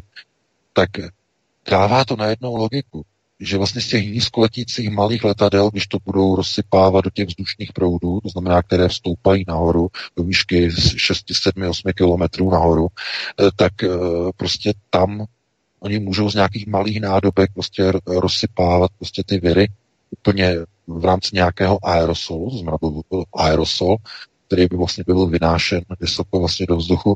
Je to naprosto logické, je to reálné a fungovalo by to skvěle mimochodem. Po technické stránce. To, jestli k tomu fakt dochází, to by bylo třeba nějaké důkazy, to znamená někde nafotit letadlo, vnitřek toho letadla, jestli tam má nějakou nádržku na rozprašování, to znamená sezbírat důkazy. To je na jinou věc, ale každopádně dává to smysl, proč se dostává ten virus do míst, kde by se nikdy neměl dostat. Kde nikde nechodí cizí lidé, cizí turisti, izolovaná místa na Tichomořských ostrovech, kde jsou domorodci, nikdo tam nepřijíždí a najednou začnou prostě přicházet informace, že tam jsou nemocní a že tam prostě staří, ti místní domorodci mají problémy s dýcháním, protože mají koronavirus. Nebyl tam žádný cizinec. Jak se to tam dostalo? Jak se to dostalo k indiánům v Jižní Americe v Amazonii, uprostřed pralesů, kteří neudržují styky s civilizací? Jak se to tam objevilo? No jediná možnost ze vzduchu. A kdo to dal do toho vzduchu? To znamená, kam se to dostává, odkud se to dostává, kdo má o to zájem? No, chápete, výrobci vakcín, Bill Gates, který mluví o tom, že celý svět bude lítat nově s covidovými pasy, s imunitními pasy, že budou vydány 2-3 miliardy covidových pasů, že se chystají vakcíny, že bude celá populace vakcinována a tak dále. Je to všechno připravené, kompletně připravené. Oni vezmou testy, oni vyjedou do nějaké oblasti a tam lidi nemají žádný problém. Oni řeknou, my vás budeme testovat, aby jsme zjistili. A oni zjistí, vy máte koronavirus, víte o tom? A ten člověk řekne, já nemám žádný příznaky, já jsem plně v pohodě, no, vy máte koronavirus, tak vás tady musíme všechny zavřít, máte tady karanténu. Sorry, hoši, tady vás musíme zavřít, chápete? Víte, rozumíte to tomu, kdyby teď vzali testy a šli a otestovali 10 milionů obyvatel České republiky, tak to najdou, ten virus, u nějakých 70% obyvatelstva. To vám garantuji. A jak je to možné, proč u tolika lidí? No, protože je velice pravděpodobné, že tím virem jsme infikovaní už všichni a minimálně několik let dopředu. Promořenost je obrovská. Ale pouze ten virus se spouští za nějakých okolností. A za jakých okolností se spouští? To je předmětem velkých spekulací, ale rozhodně je velmi pravděpodobné, že něco s tím společného mají 5G celulární síť. My jsme dostali do redakce strašlivý e-mail. Připravujeme reportáž, článek. Asi o víkendu zřejmě bude publikován.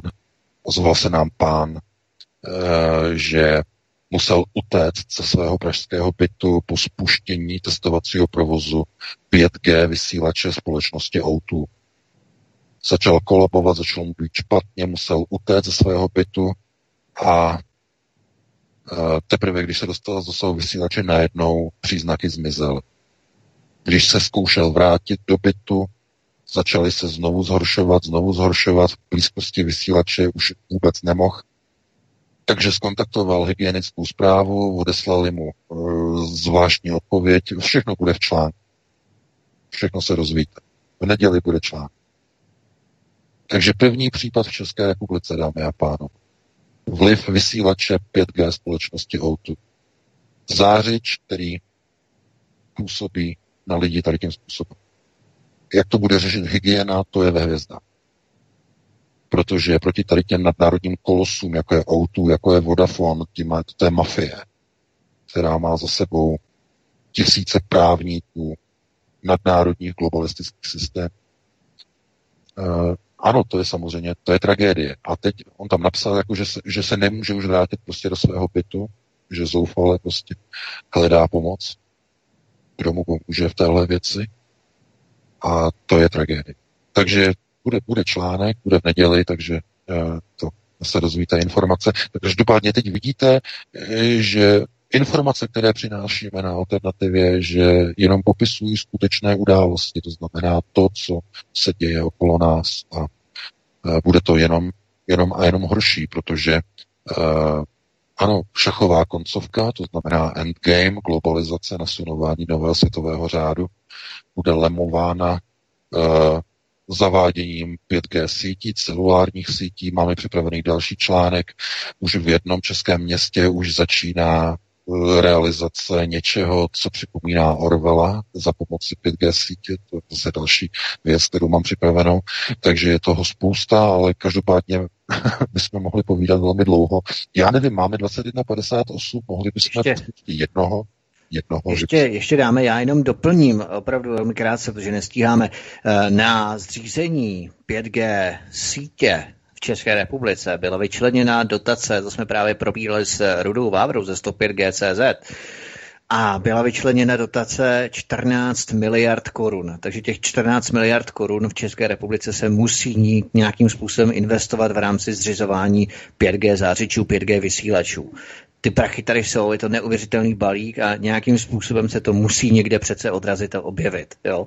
Takže to jenom nakonec, že prostě taková pobídka prostě tady je a uvidíme, jakým způsobem se budou ty vysílače rozšiřovat dále a dále. Pustíme dalšího posluchače, posledního, Martina. Mm-hmm. Je nachystaný. Tak, Svobodný vysílač, dobrý večer. Můžete položit dotaz. Dobrý večer, prosím vás pěkně. Chtěl jsem se zeptat, jestli pan VK zná knihu Protokoly sionských mudrců. Je to taková kontroverzní kniha a případně, co by nám k ní řekl, do jaké míry zobrazuje skutečnost nebo do jaké míry je to, zda lidi lze brát za zdroj poznání nebo ne. Stejně tak jako různé jiné filmy, o kterých mluvil.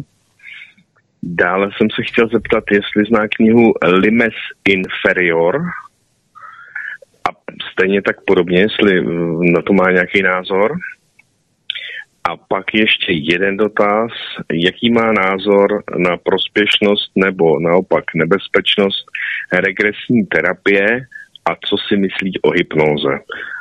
To by bylo asi všechno, děkuji. Dobře, děkujeme. Díky. PK jenom čeká na nás další studio na předávačku, takže poprosím opravdu krátce. Jo, bude to velice krátké. Tu první knihu Protokoly samozřejmě znám velice dobře v překladu Adama Bartoše, takže to je doporučené čtivo, které rozhodně doporučuji. Tu druhou knihu neznám, tu jsem nečetl.